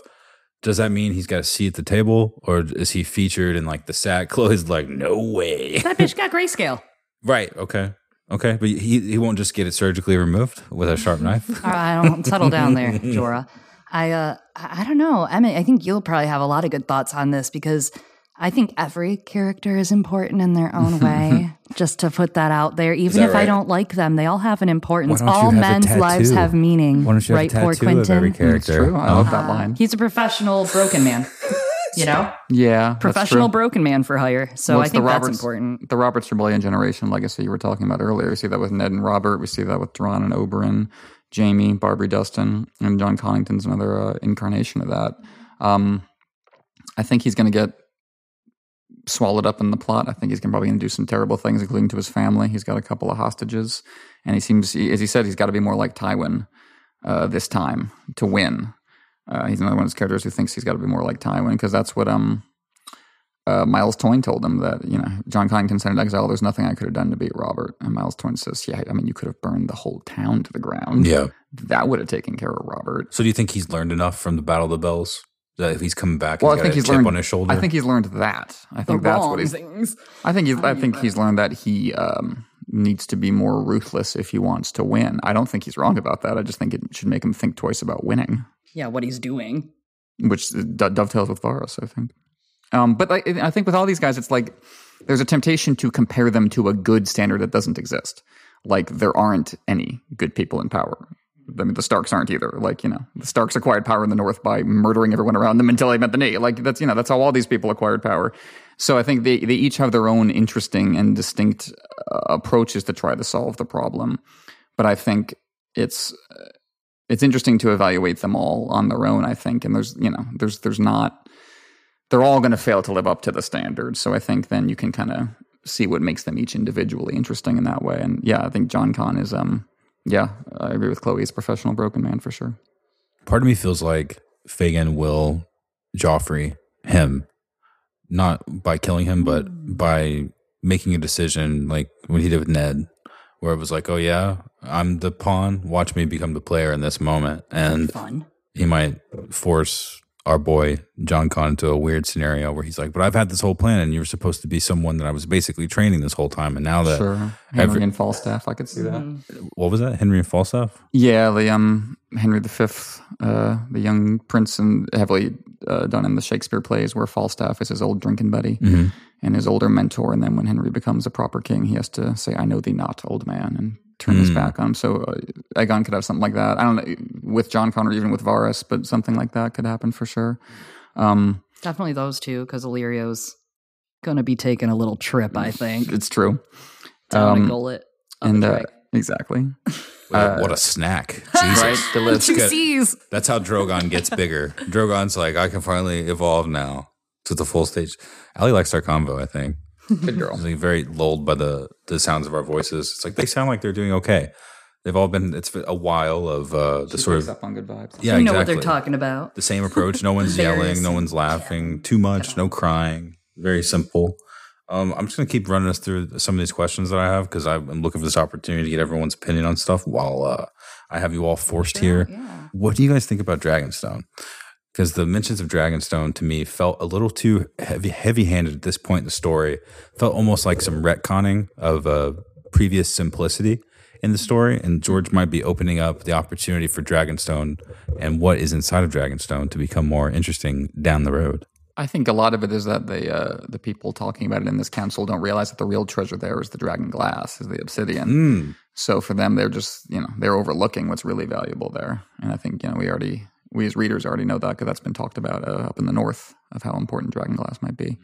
So I think that's what they're hinting at there. Although who knows what's up with Loras? That's definitely a lingering mystery that they allude to here. Yeah, that's a little package just waiting for us to unwrap. Sure. To see I think I'll have to wait for Dan probably to show up on Dragonstone before we know the full truth. You haven't mentioned anything about cave paintings or anything like that might be important to the story. Sacks? Mm-hmm. Yeah, cave sacks. Like cave John paintings. Aerys? Jon Aerys, is that? Oh, we're not. I'm just kidding. From the esteemed hit HBO experience, Game of Thrones. We've waited 2 years for this finale. There's a lot about Dragonstone that comes up in the epilogue. The Loras stuff is honestly the one thing that I just don't know. I have no clue how that's going to pan out. The only Tyrell I really expect to make it all the way to the end is Emmett's boy Willis. Rip to Emmett's boy Garland. I'm very sorry, but I swear we don't have to go into this, but it's a good debate. I think Willis will survive, so I'm just like, what's going to happen with Loras? But I think something that I've been thinking about is Dragonstone's probably really bare and not decorated very well, right, from Stannis's regime. I'm sure it's dark and, he's probably pulled all the fun stuff down. So I'm hoping it's very Stannis-y. Yeah, and I'm hoping Dany's going to come back from the Free Cities, from the East, after probably sacking a few places, maybe Pentos. They're not set up with armies. So who knows, but maybe she's going to bring back some real hit stuff and do some home decoration, some interior decorating. That could be the last chapter of The Winds of Winter.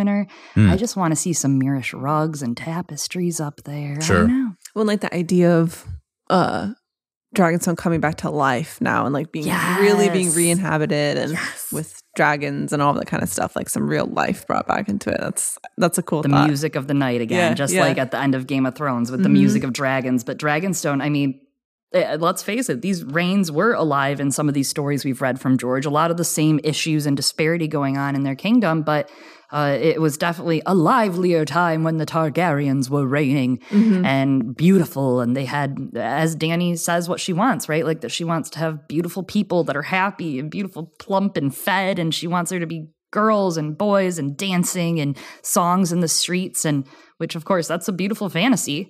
Not for this nation right now. They need some goddamn infrastructure is what they need. But yeah, I could use some infrastructure. Yeah. I like infrastructure. I like the idea of that castle coming to life from Dragonstone, going from bleak to laying out some gorgeous bleak to chic. Yeah, there we go. You guys could really enjoy Hannah and Chloe Game of Thrones. Sorry, A Song of Ice and Fire. Sims. Yeah, y'all both play Sims very seriously. I'm a new Sims player, though, so we can't talk shop.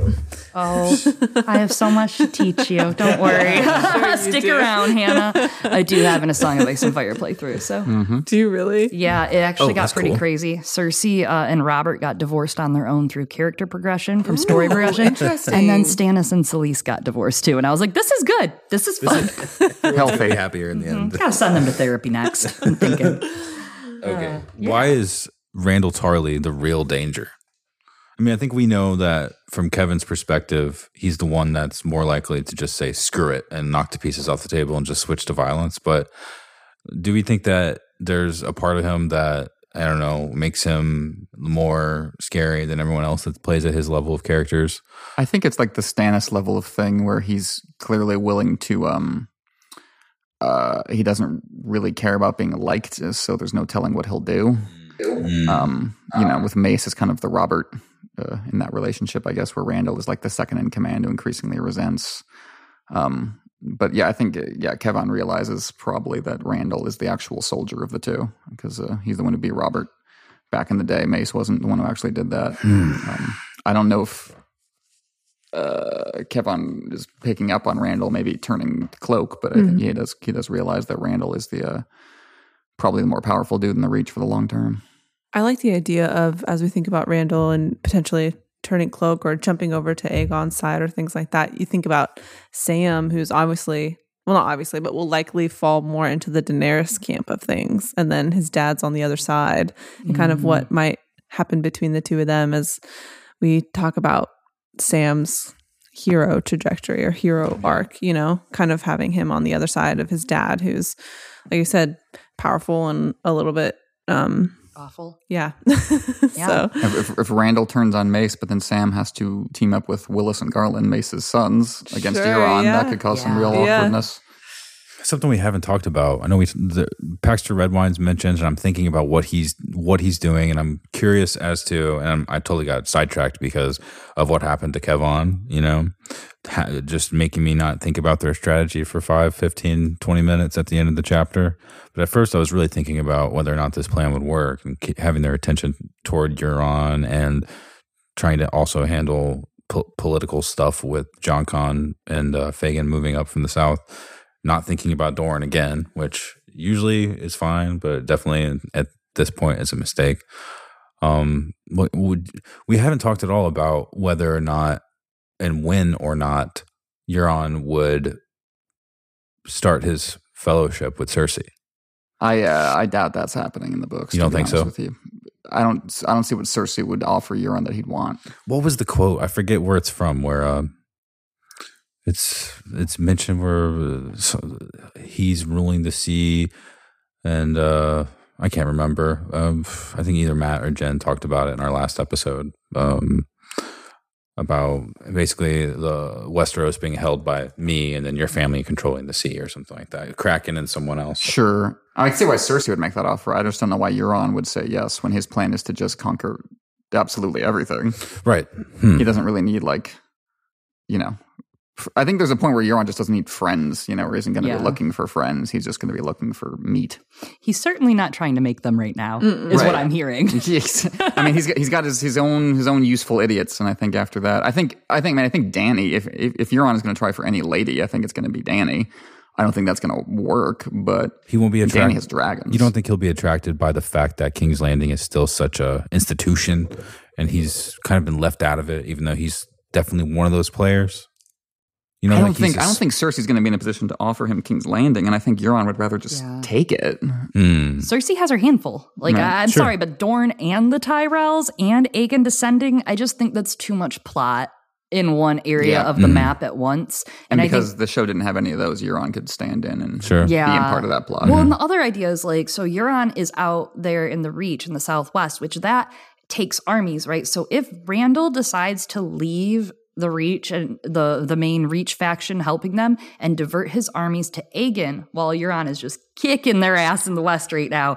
That brings Aegon's numbers to 30,000, which Mace Tyrell only has, he's sent most of his army out to Dragonstone, right? If I recall, some of his armies out there, he has 12,000 with him still. I think he split in half because Willis and Garland have a huge number of men too. Half the Reach army went back with Garland to originally take Breitwater Keep for his own, and then they're still in the area. So Mace and Randyll, I think, between them, they might have somewhere between 20 and 30,000 dudes. I'm not entirely sure. They have around 50,000 left in the Reach after Stannis, the few, that stayed with Stannis or went to Stannis. Or died at the Blackwater, They had 40 to 50, and I want to say about 25,000 of that is Randall's. And then the rest is split with most in the Reach and 12,000 left with Mace that he has. Some of them hanging out in King's Landing, but he's now taking them to go meet in the field. So if you take all of Randall's numbers away from that, 10,000 men's not a lot when you're looking at Aegon coming with, at the start, 8,500 people, right? He doesn't have a lot. He's got 8,500 to 10,000. They're the golden company. They're the elites. And if Randyll stabs Mace in the back, I think that's more than enough. Plus whoever else they can turn. Yeah. Sure. On the way up. Sparrows, Stormlanders, Dornish. But then Dorne, and they're in the Bone Way waiting. Yeah. Mm-hmm. All Arianne has to say is yes. And guess what? Dragons. You know, exactly. And guess what else? She's her whole life thought Quentin was, you know, pulling one fast one on her. Mm-hmm. And right now, she doesn't know what happened to Quentin. Yeah, exactly. She might not get that news in time. So you know what she's going to do? She's going to tie her boat to dragons. Well, the closest dragon. And that's a lot of swords. Once that goes up there, I mean, like, King's Landing has nada. Cersei has nada after that. She's not in a safe position. So in The Winds of Winter, King's Landing is dealing with the falling action of this nonsense with the Sparrows and whoever is currently in charge and with people descending on King's Landing, and then the inside being worked out by visitors that are yet to reveal their identity and their true plan to people that are inside of King's Landing. So The Winds of Winter is going to be that's going to be the whole thing, and then the sack will be at the very end. You think? Or at the very beginning? That's what, if it happens, I think it would be the last chapter. I mean, I think Myrcella probably or not the last chapter of Winds. That's up in the air. You don't know who's going to have what. But I mean, it's going to be the end of Cersei's arc or the last big King's Landing chapter will probably be that. And maybe an after chapter from Arianne after, you know, Cersei gets sacked. And I mean, she just can't. It's not legally possible for Cersei Lannister to hold King's Landing for more than a book after this shit, okay? Sure. Let's all be frank with each other. I mean, it's going to take some magic. Everything's against her at this point. Not looking great. Everything's against her. She's going to burn her own life down one way or another in this. You know, it's led her this way. So, like, who knows how Jaime will affect it, et cetera. Mm-hmm. And I don't know how that all plays out 100%. I just have all these great thoughts swimming around in this brain waiting for that book. Mm-hmm. You know. What about having Qyburn and Robert Strong in King's Landing? Does that make the fact that there's some kind of weird, I don't know if you would call it, it's not magic that he's able to do, but he was able to bring someone back. Did he use a mystery or did he use really good medicine? Necromancy. Necromancy, you think? I'm comfortable calling it magic, yeah. Okay. I'd say so. With the reveal of magic, most people try to tell me it's not magic, so good. He's only mostly dead. Good. So how does that change? It's still what you still, obviously what you just said, you still believe, like, it doesn't make a difference. It's not enough that is happening under her watch. I mean, if Aegon descends on King's Landing with 30 to 50,000 swords. Right. So I was just going to say to stop people from like hurting them. To stop people from hurting them. To thwart them. Cersei, Qyburn, Robert Strong. Like, can they build a foundation that's strong enough to stop people from fucking with King's Landing, or are they toast? I doubt it. Yeah, I think Cersei's dead by the end of the book, honestly. Damn. Sure. I think that would be a great curtain fall for her story. Whoa, yeah. Okay. The Valonqar setup and the wildfire right there, the potential for Jaime to stop her before she does another Aerys, I think it's just too perfect for both of them. So that's what you guys think right now. And when you talk about it at home, it's sort of like an unofficial, you know, just in your... When we talk at home, we argue about timing and we argue about like, oh, but is it the Sauron thing or is it this? Or I think Cersei will get to Casterly Rock, personally. Okay. I think that it's better. And if the Valonqar does happen that way and the slightly younger, you know, does get her, I think that's poetic for Tywin's children to, you know, go out. But then there's the idea of like, also Tyrion's plot around his family is very strongly centered. And like, I think that there has to be something there with Tyrion. And I don't think Tyrion's getting to King's Landing until the end of the book with Dany's crew, right? Like, I don't think they're coming back till the very end. And I think they'll be separate. And that whole conflict, I think, will start at the very end. And that'll be a dream of spring to deal with Aegon and Dany. But I think we got to clear the playing field first, you know? So I think we just got to, I don't know. I toy with it. I'm 50-50. Cersei could somehow, very stupid luck, get to Casterly, somehow Sauron style, survive and be the last evil to defeat. And Daenerys takes her dragons and she torches Casterly. And Tyrion's like, wah, I actually loved my siblings after all. Who knew? It couldn't have been my POV that told you this. Right. I think it's got to be King's Landing at the end on that Casterly Rock. Yeah. I think that's got to be where the climax is, because we haven't even been to the rock. And yeah, I mean, Tywin's kids turning on each other in their family home does make sense, but I think the wildfire with Cersei and Jaime is just too strong an association. I think that has to be, my guess is, that's where the climax happens between the two of them. So is Jaime dying too in this situation? He's supposed to, right? I mean, I don't know. That's an excellent question. I'm really not sure. What Jaime, I think, is a really open-ended character in the books, in part just because he's changed so much in George's writing process, so... I think Cersei, I'm confident in saying Jaime kills her at some point. I think probably in King's Landing. Jaime himself, I honestly don't know. He's a character. I think there are a lot of questions. I've got like his first half of TWOW in my head mapped, and then halfway through, I'm like, I don't know. Up in the air. You really do? What's that going to be like? Yeah, man, I know. Me and Jaime, we go way back. You know, my least favorite character. All of anyone listening that are our friends will be like, Chloe loves Jaime Lannister. He's okay. He's fine. Are they getting out of the scenario with? Is it going to be a fight, or are they going to be let out, or is it going to be interrupted by a third party? I don't know. I could see them like as her. I think it's really fitting for her to just escape King's Landing with her life and her children dead. Mm-hmm. You know, like for her. Well, I still have Jaime. Me. Sorry, I meant Jaime and Brienne. Oh, Jaime and Brienne. Oh, yeah. They're porking in the Winds of Winter, man. They're going to skirt their duties. You know, look. Here's my master plan. Let's hear it. You know my mercy theory. Which one? The one about Arya coming back to Westeros and what she might have to do, understanding where the heart is, and maybe killing Mother Merciless. So I kind of think Arya's probably going to kill her mom. Yeah, she's going to have to put down her zombie mom as mercy. That's part of her whole plot is understanding mercy. And, you know, Sandor said to her, do you know where the heart is, girl? So that's something that I think might happen. But my thought is that while Brienne's supposed to be, you know, doing her duty to Stoneheart, to, you know, dealing with Stoneheart as a thing that's come up. It's not like her duty, but, you know, Brienne's going to feel pretty tied to that. She might be losing her honor with a Mr. Lannister and course. Skirting that. So while she might be, you know, Knight of the Seven Kingdoms, and Arya might have to kill her mom instead when Brienne had sworn to bring back those girls. Yeah. And you know, letting a child kill her mom, if that does happen, this is all just fun, tinfoily, whatever, theorizing, but like having that child be scarred and like having to give her mother, who's not even her mother anymore, you know, the remainder of what she was, mercy, you know, and putting her down. That's a thing of Brienne, like Brienne could have been there maybe in the Riverlands to save that and do that herself and stop these children from incurring those scars. And I mean, we leave Brienne with saving the children as her, again, this big theme of this book and Feast and saving the children and broken men, everything she did to defend those children from Rorge and Biter. And it's just not going to get easier for Brienne, I don't think, in the Winds of Winter. I don't think it's going to get easier for her in choosing between honor and her duty and what she wants. She's never gotten to choose what she wants before. Yeah, it's like a different way to deal with the same problems, but the stakes are higher because she's not just trying to survive, she's trying to optimize. Also, we need a sexy book, too. You know what I mean? We need a little sexy going on in the Winds of Winter. It's been a little too dark for a little too long. I'm a little depressed after this dance book that Emmett loves so much. Yeah.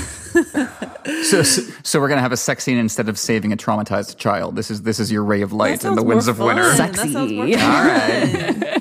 That's what I'm into.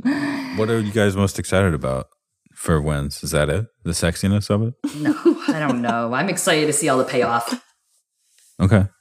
What kind of payoff? I meant take it away. You know payoff. What kind of payoff what are you excited like? For? What kind of payoff do you want to see? The Old Town stuff I'm very interested in. Yeah. I would probably say the most. Yeah. That's cool. I don't know what to think about the Old Town stuff half the time, so I'm always excited about that. It's so fun to me to hear all the different opinions and possible scenarios and how, I don't know, so many of them are personally driven, and then so many of them are like hopefully like your understanding of how the mathematic works. Of everything coming together, and it's just it's so fascinating to me because it's almost like what scholars do with nature in real life, but instead we're doing it with a book, a story that someone else wrote, and it takes me back to what I was saying at the very beginning of the convo, where it's like there was not an activity for today. Every day is basically a blank slate, and your understanding of your life is the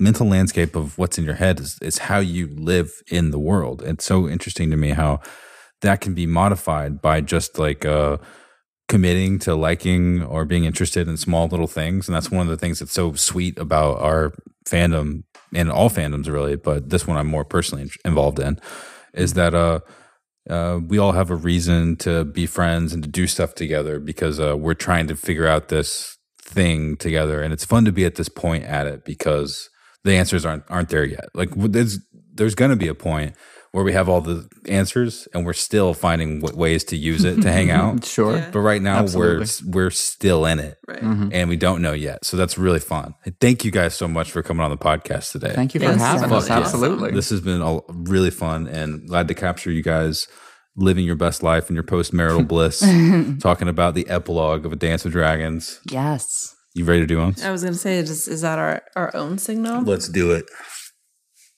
Yeah, I can go first if we want to kick us off for owns.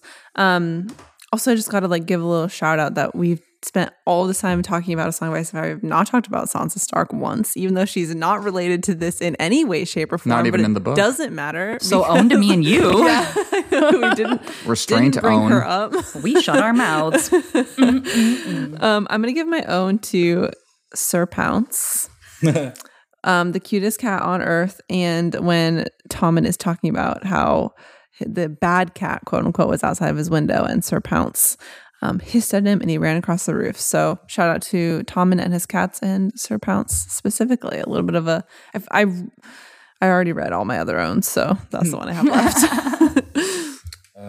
Well, I'm looking for mine. In the meantime, I'm going to give my own to the bad cat and not Sir Pounce, just to be the opposite of what Hannah just said. Balerion. It's basically Balerion, right? Like that's supposed to be Balerion. Mm-hmm. Yeah, the spirit of it? Same as Drogon. It's like the cat, the Arya. Right. Sees the Balerion, and that's what it's expected. So that's it's Balerion, the Black Dread. Mm-hmm. I hope that it's the same, literally the same soul. Coming for that child. That would rule. That would make me happy. And it explains anyway, a lot of things. My own is Cersei gave a throaty laugh. Long lances, tall towers. Is Lord Tyrell hinting at something? That's it. That's my own. What about you guys? Just one? Yeah. So I said the other thing about the cat. Yes. Own to Kevan for giving that penny to that poor kid who brought him the message. That was a nice little gesture. Nice guy. He's like, sorry that those assholes wouldn't let you in. Go find a fire. I'm fine. Aww. Nice little thing on the way out. Rest in peace. Yeah, that's one, right? Own to Kevan because you fucking thought. You thought, Kevan. You were right there, buddy, finish line. But I don't know. I guess my big own is I'm going to be the villain. Own to Varys, right? For his flair for the dramatics, his penchant for drama. The fact that the 3 hours Maester Pycelle was dead in that room with that window open. Varys walked back and forth repeating to himself the monologue that he was going to read to Kevan. Why do you think he waited there in the stinky room and why he opened those windows? He's like, it's getting hard to remember my monologue. So own to Varys. That's great. And his swaddled feet. Swaddled. Yeah. Perfectly. I'm going to set up Mike's email because he emails us. He promises on Twitter that he's going to email us, and he does. He says, Wilson owns soon may have been out on the piss last night, so a bit behind. So I just want to call you out, Mike. We're calling you out, Mike. We'll read your email when we get to it. Okay. The next one that comes in from Twitter is from Travis Cole, 8th. At Straight Savage Cole, who said, my own goes to Mace Tyrell for stepping his vanity game up with the hand-shapen oaken throne after being named Hand of the King by Sir Kevan Lannister, and for his sick Gregor Clegane burn, a dog takes after his master, in reference to the Mountain's Men. A few honorary owns, the first to the snow in King's Landing, winter is here indeed. Second to Kevan Lannister as Lord Regent. He reminded me a lot of his brother, and the late Lord Tywin hung heavy over this chapter. How fitting for his ultimate demise. And lastly, my man, Lord Varys. For sure. Also, real quick, didn't it kind of feel like this was a Stannis POV a little bit too? What? This chapter felt like, it just to me felt like a little bit. Just the second in command thing? Because there was snow? He just reminded me of Stannis. I don't know, just his essence. I know that he was less like Stannis, but to me it was like Stannis. Anyway. I think you could say Kevan is to Tywin as Stannis is to Robert in some ways. Yeah. That kind of thing. That's always there to save me. I mean, I love you. His ASWAF translator. Yes. Mike's email. I know I'm far too late to get my owns in time for the show, but alcohol got the better of me. Well, we got you. You're here. Sorry, I keep moving the mic. Right, let's start with wow. What an ending to the book, to the whole series at this point, excluding the show, of course. For a while, I was thinking, why here? Why choose this place to be where you end it? Then it all clicks into place so fast. I didn't really find that chapter interesting apart from a few bits here and there. It felt a lot more like recap more than anything, as we hadn't been in King's Landing for a while. If you're just reading Dance. So it makes sense that it's like this. I love the ominous clues at the start of the chapter that winter is here. A steady drip, drip, drip punctuated his words as the snow melt ran off his cloak puddle on the floor. The snow had been falling in King's Landing most of the night. Outside, the drifts were ankle deep. Varys' surprised appearance shook me to my core, and his introduction is my own. Then he saw Grandmaster Pycelle was seated at his table, his head pillowed in the great leather-bound tome before him. Sleeping, Kevan thought, until he blinked and saw the deep red gash in the old man's spotted skull and the blood pool beneath his head, staining the pages of his book. All around his candle were bits of bone and brain, islands, and a lake of melted wax. He wanted guards, Sir Kevan thought. I should have sent him guards. Could Cersei have been right all along? Was this his nephew's work? Tyrion, he called. Where?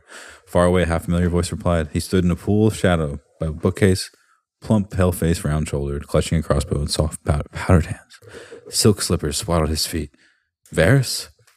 This is straight out of a horror film. I, for one, love it. It gave me chills. Wishing you guys all the best. Mike from England. Aw, Mike, I hope your hangover's not that bad, man. Thank you, Mike. Thanks, Mike. They drink right in England.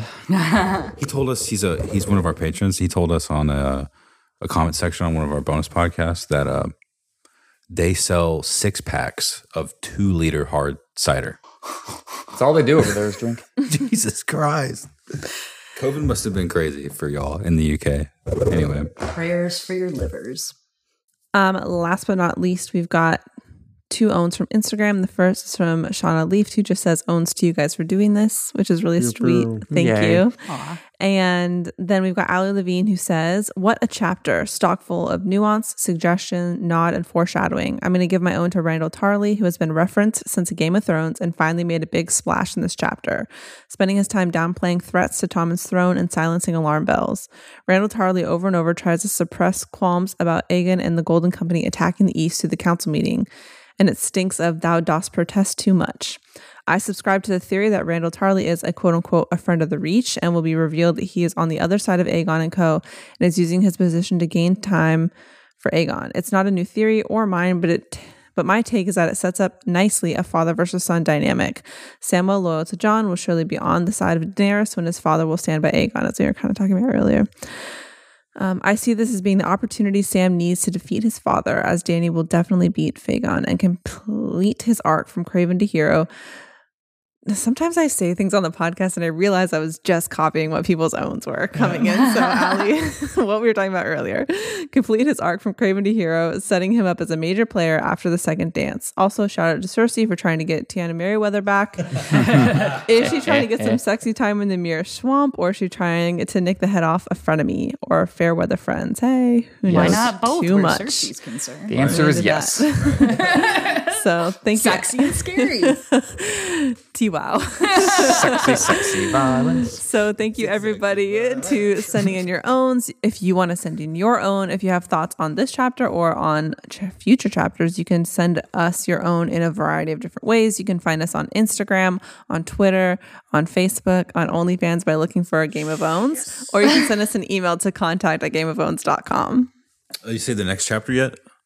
No. Following with our reading order, a Feast of Dragons combined reading order of Feast for Crows and A Dance of Dragons.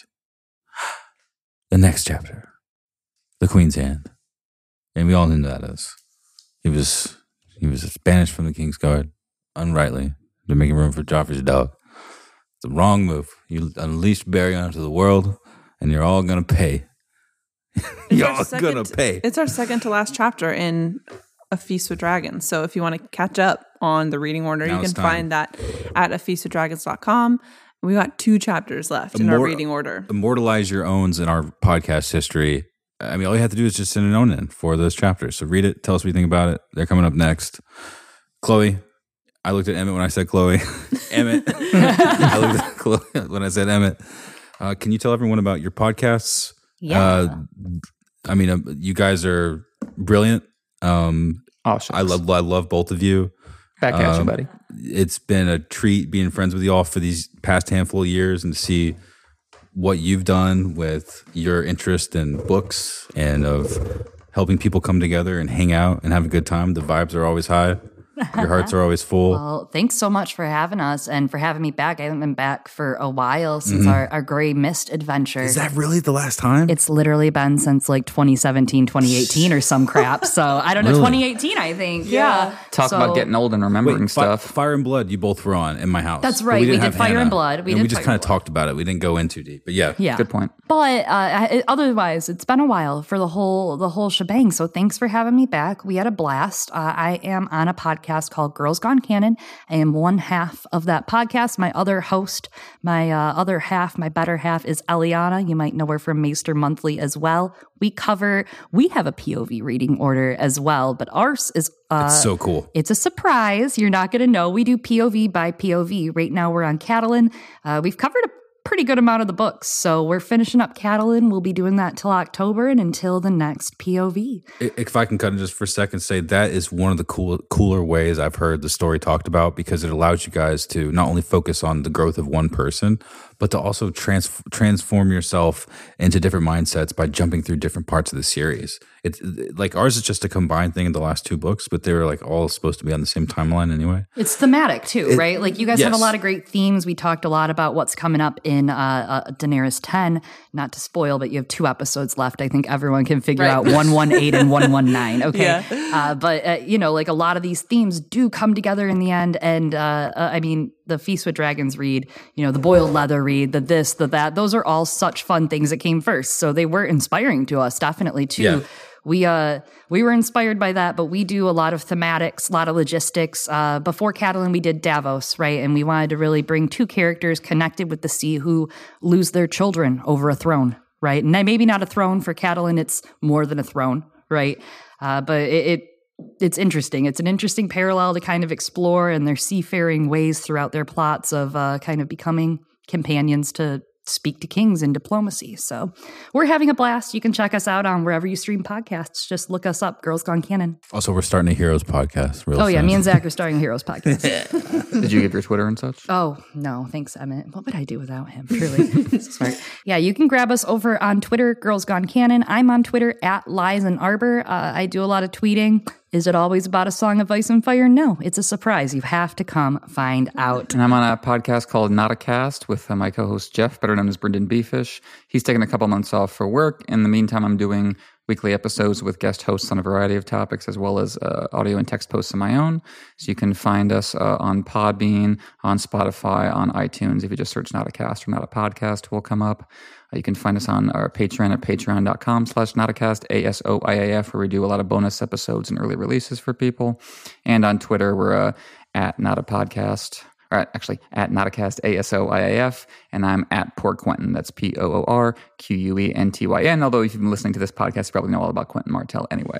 So that's where you can find me. We'll have all these links in the show notes, or the podcast notes section on wherever you're listening to this. I think something that you're doing right now on Patreon that is so badass is you're basically treating it like you are a journalist or an author that covers whatever they want to write about and breaks down whatever they want to write about. And instead of trying to do it in a way that gets you noticed and gets you hired by people, you're already being paid by people. Sure. And so you're just kicking ass. Thanks, buddy. I really appreciate that. I get you. You have a reason to do it because you're getting paid for it and because it's fun. But instead of it being riddled with all the normal bullshit that people riddle their work with, it's just good. Mm-hmm. Thanks, buddy. I mean? That means a lot. It's real for me to hear you say. Thank you so much. That's the goal, and I'm having fun. It's really cool that you're doing it, and I know that everyone that reads it really appreciates it. I know that I do. So I hope that you keep doing that. Thank you, buddy. Really cool. Writing for me and for the people who read, and not for anybody else. So. Well, you pay attention so much. Thank you for saying so. To these things from properties. What is on my phone? You have a deep attention that you're patient enough to share with all of us, with your words and with the way that with how you talk on your show and with how you write. And so it's cool. It's a shame that it has to be behind a paywall, but it makes total sense. Well, I'm glad that you're not trying to make please hire me with name of a fucking newspaper or a website. Well, it's not about that's that. The point. The Washington Post. I get it. That might be the point for you, but you're doing awesome work and you're getting paid for it, which I think is awesome. Having no middleman is a wonderful thing. That's what I mean. That's very true. You without a middleman, and maybe even with a middleman, but you without a middleman is a beautiful thing. Thank you, Zach. Yeah, I love you, buddy. Thank you for saying so. That's really nice. I love both you guys. This was fucking awesome. It's real great to watch you be passionate on some of these other things that aren't A Song of Ice and Fire. And Emmett's doing really awesome work over on the Patreon, putting out weekly episodes on Lord of the Rings, which I know is crazy. A subset of our fandom here. Everybody likes Lord of the Rings. Whether you've watched it, you've read it. We came from it. Yeah, we were born out of it. That was a big fantasy. It's a big fantasy series, and I know that's the money right there. That's the money shot. Emmett's out here. He does his beautiful episodes on Lord of the Rings, and I'm like, damn, them patrons are getting some good stuff. Yeah, they are. I'm not even a huge Lord of the Rings person. I let him do that, right? Like, that's one thing I let him have instead of me having. There's only room for one Lord of the Rings fan in this. Yes, in this house. It's a division of labor sort of thing. But he does a goddamn good job of it, so you guys got to go check it out at the Nauticast Patreon. Well, y'all are very sweet. And yeah, Girls Gone Canon obviously does an amazing job, not only with A Song of Ice and Fire POVs, but also talking about the His Dark Materials series by Philip Pullman and the other books that are part of that universe. They do an equally great job with that, so you should definitely check them out. Thanks. We just finished a book, actually. Mm-hmm. Which one? The first book of Dust, La Belle Sauvage. It's from the Companion Trilogy. There's the OG Trilogy, OG3, and then there's the Companion Trilogy. So we're actually going back to the original His Dark Materials series, finishing the Amber Spyglass right now. Mm-hmm. We've covered a lot of the novellas for special bonus content on Patreon, but then we're going to go to the Companion Trilogy and finish that out as it finishes, because he's got to finish one more book, so... Just one. We only have to wait for one in that series. Must be nice. And it's a good adaptation on BBC HBO. Is it really? You got to watch it. It's great. We've talked about it, but you're officially saying it's good. Okay, good. It's good. Got it. I just wanted to know. You'll like it. Now it's your fault if it doesn't. Or you take credit if it pops. Yeah, exactly. That's the risk. There's that. This was awesome. Anything else you want to add? Nothing. I just had a great time. Yeah. Hope everyone listening checks you guys out. Everybody already everybody knows what's up already. Come back on the show soon. We're gonna we're at the end of this reading order, so like we're trying a whole bunch of new stuff soon. So we'll see you for Winds of Winter. Yeah, heck yeah. We got stuff to do. They're blowing. Bye everybody. See you later. Welcome to my ASMR channel. Yeah. Tap it. Good. Yeah. Okay, bye everybody.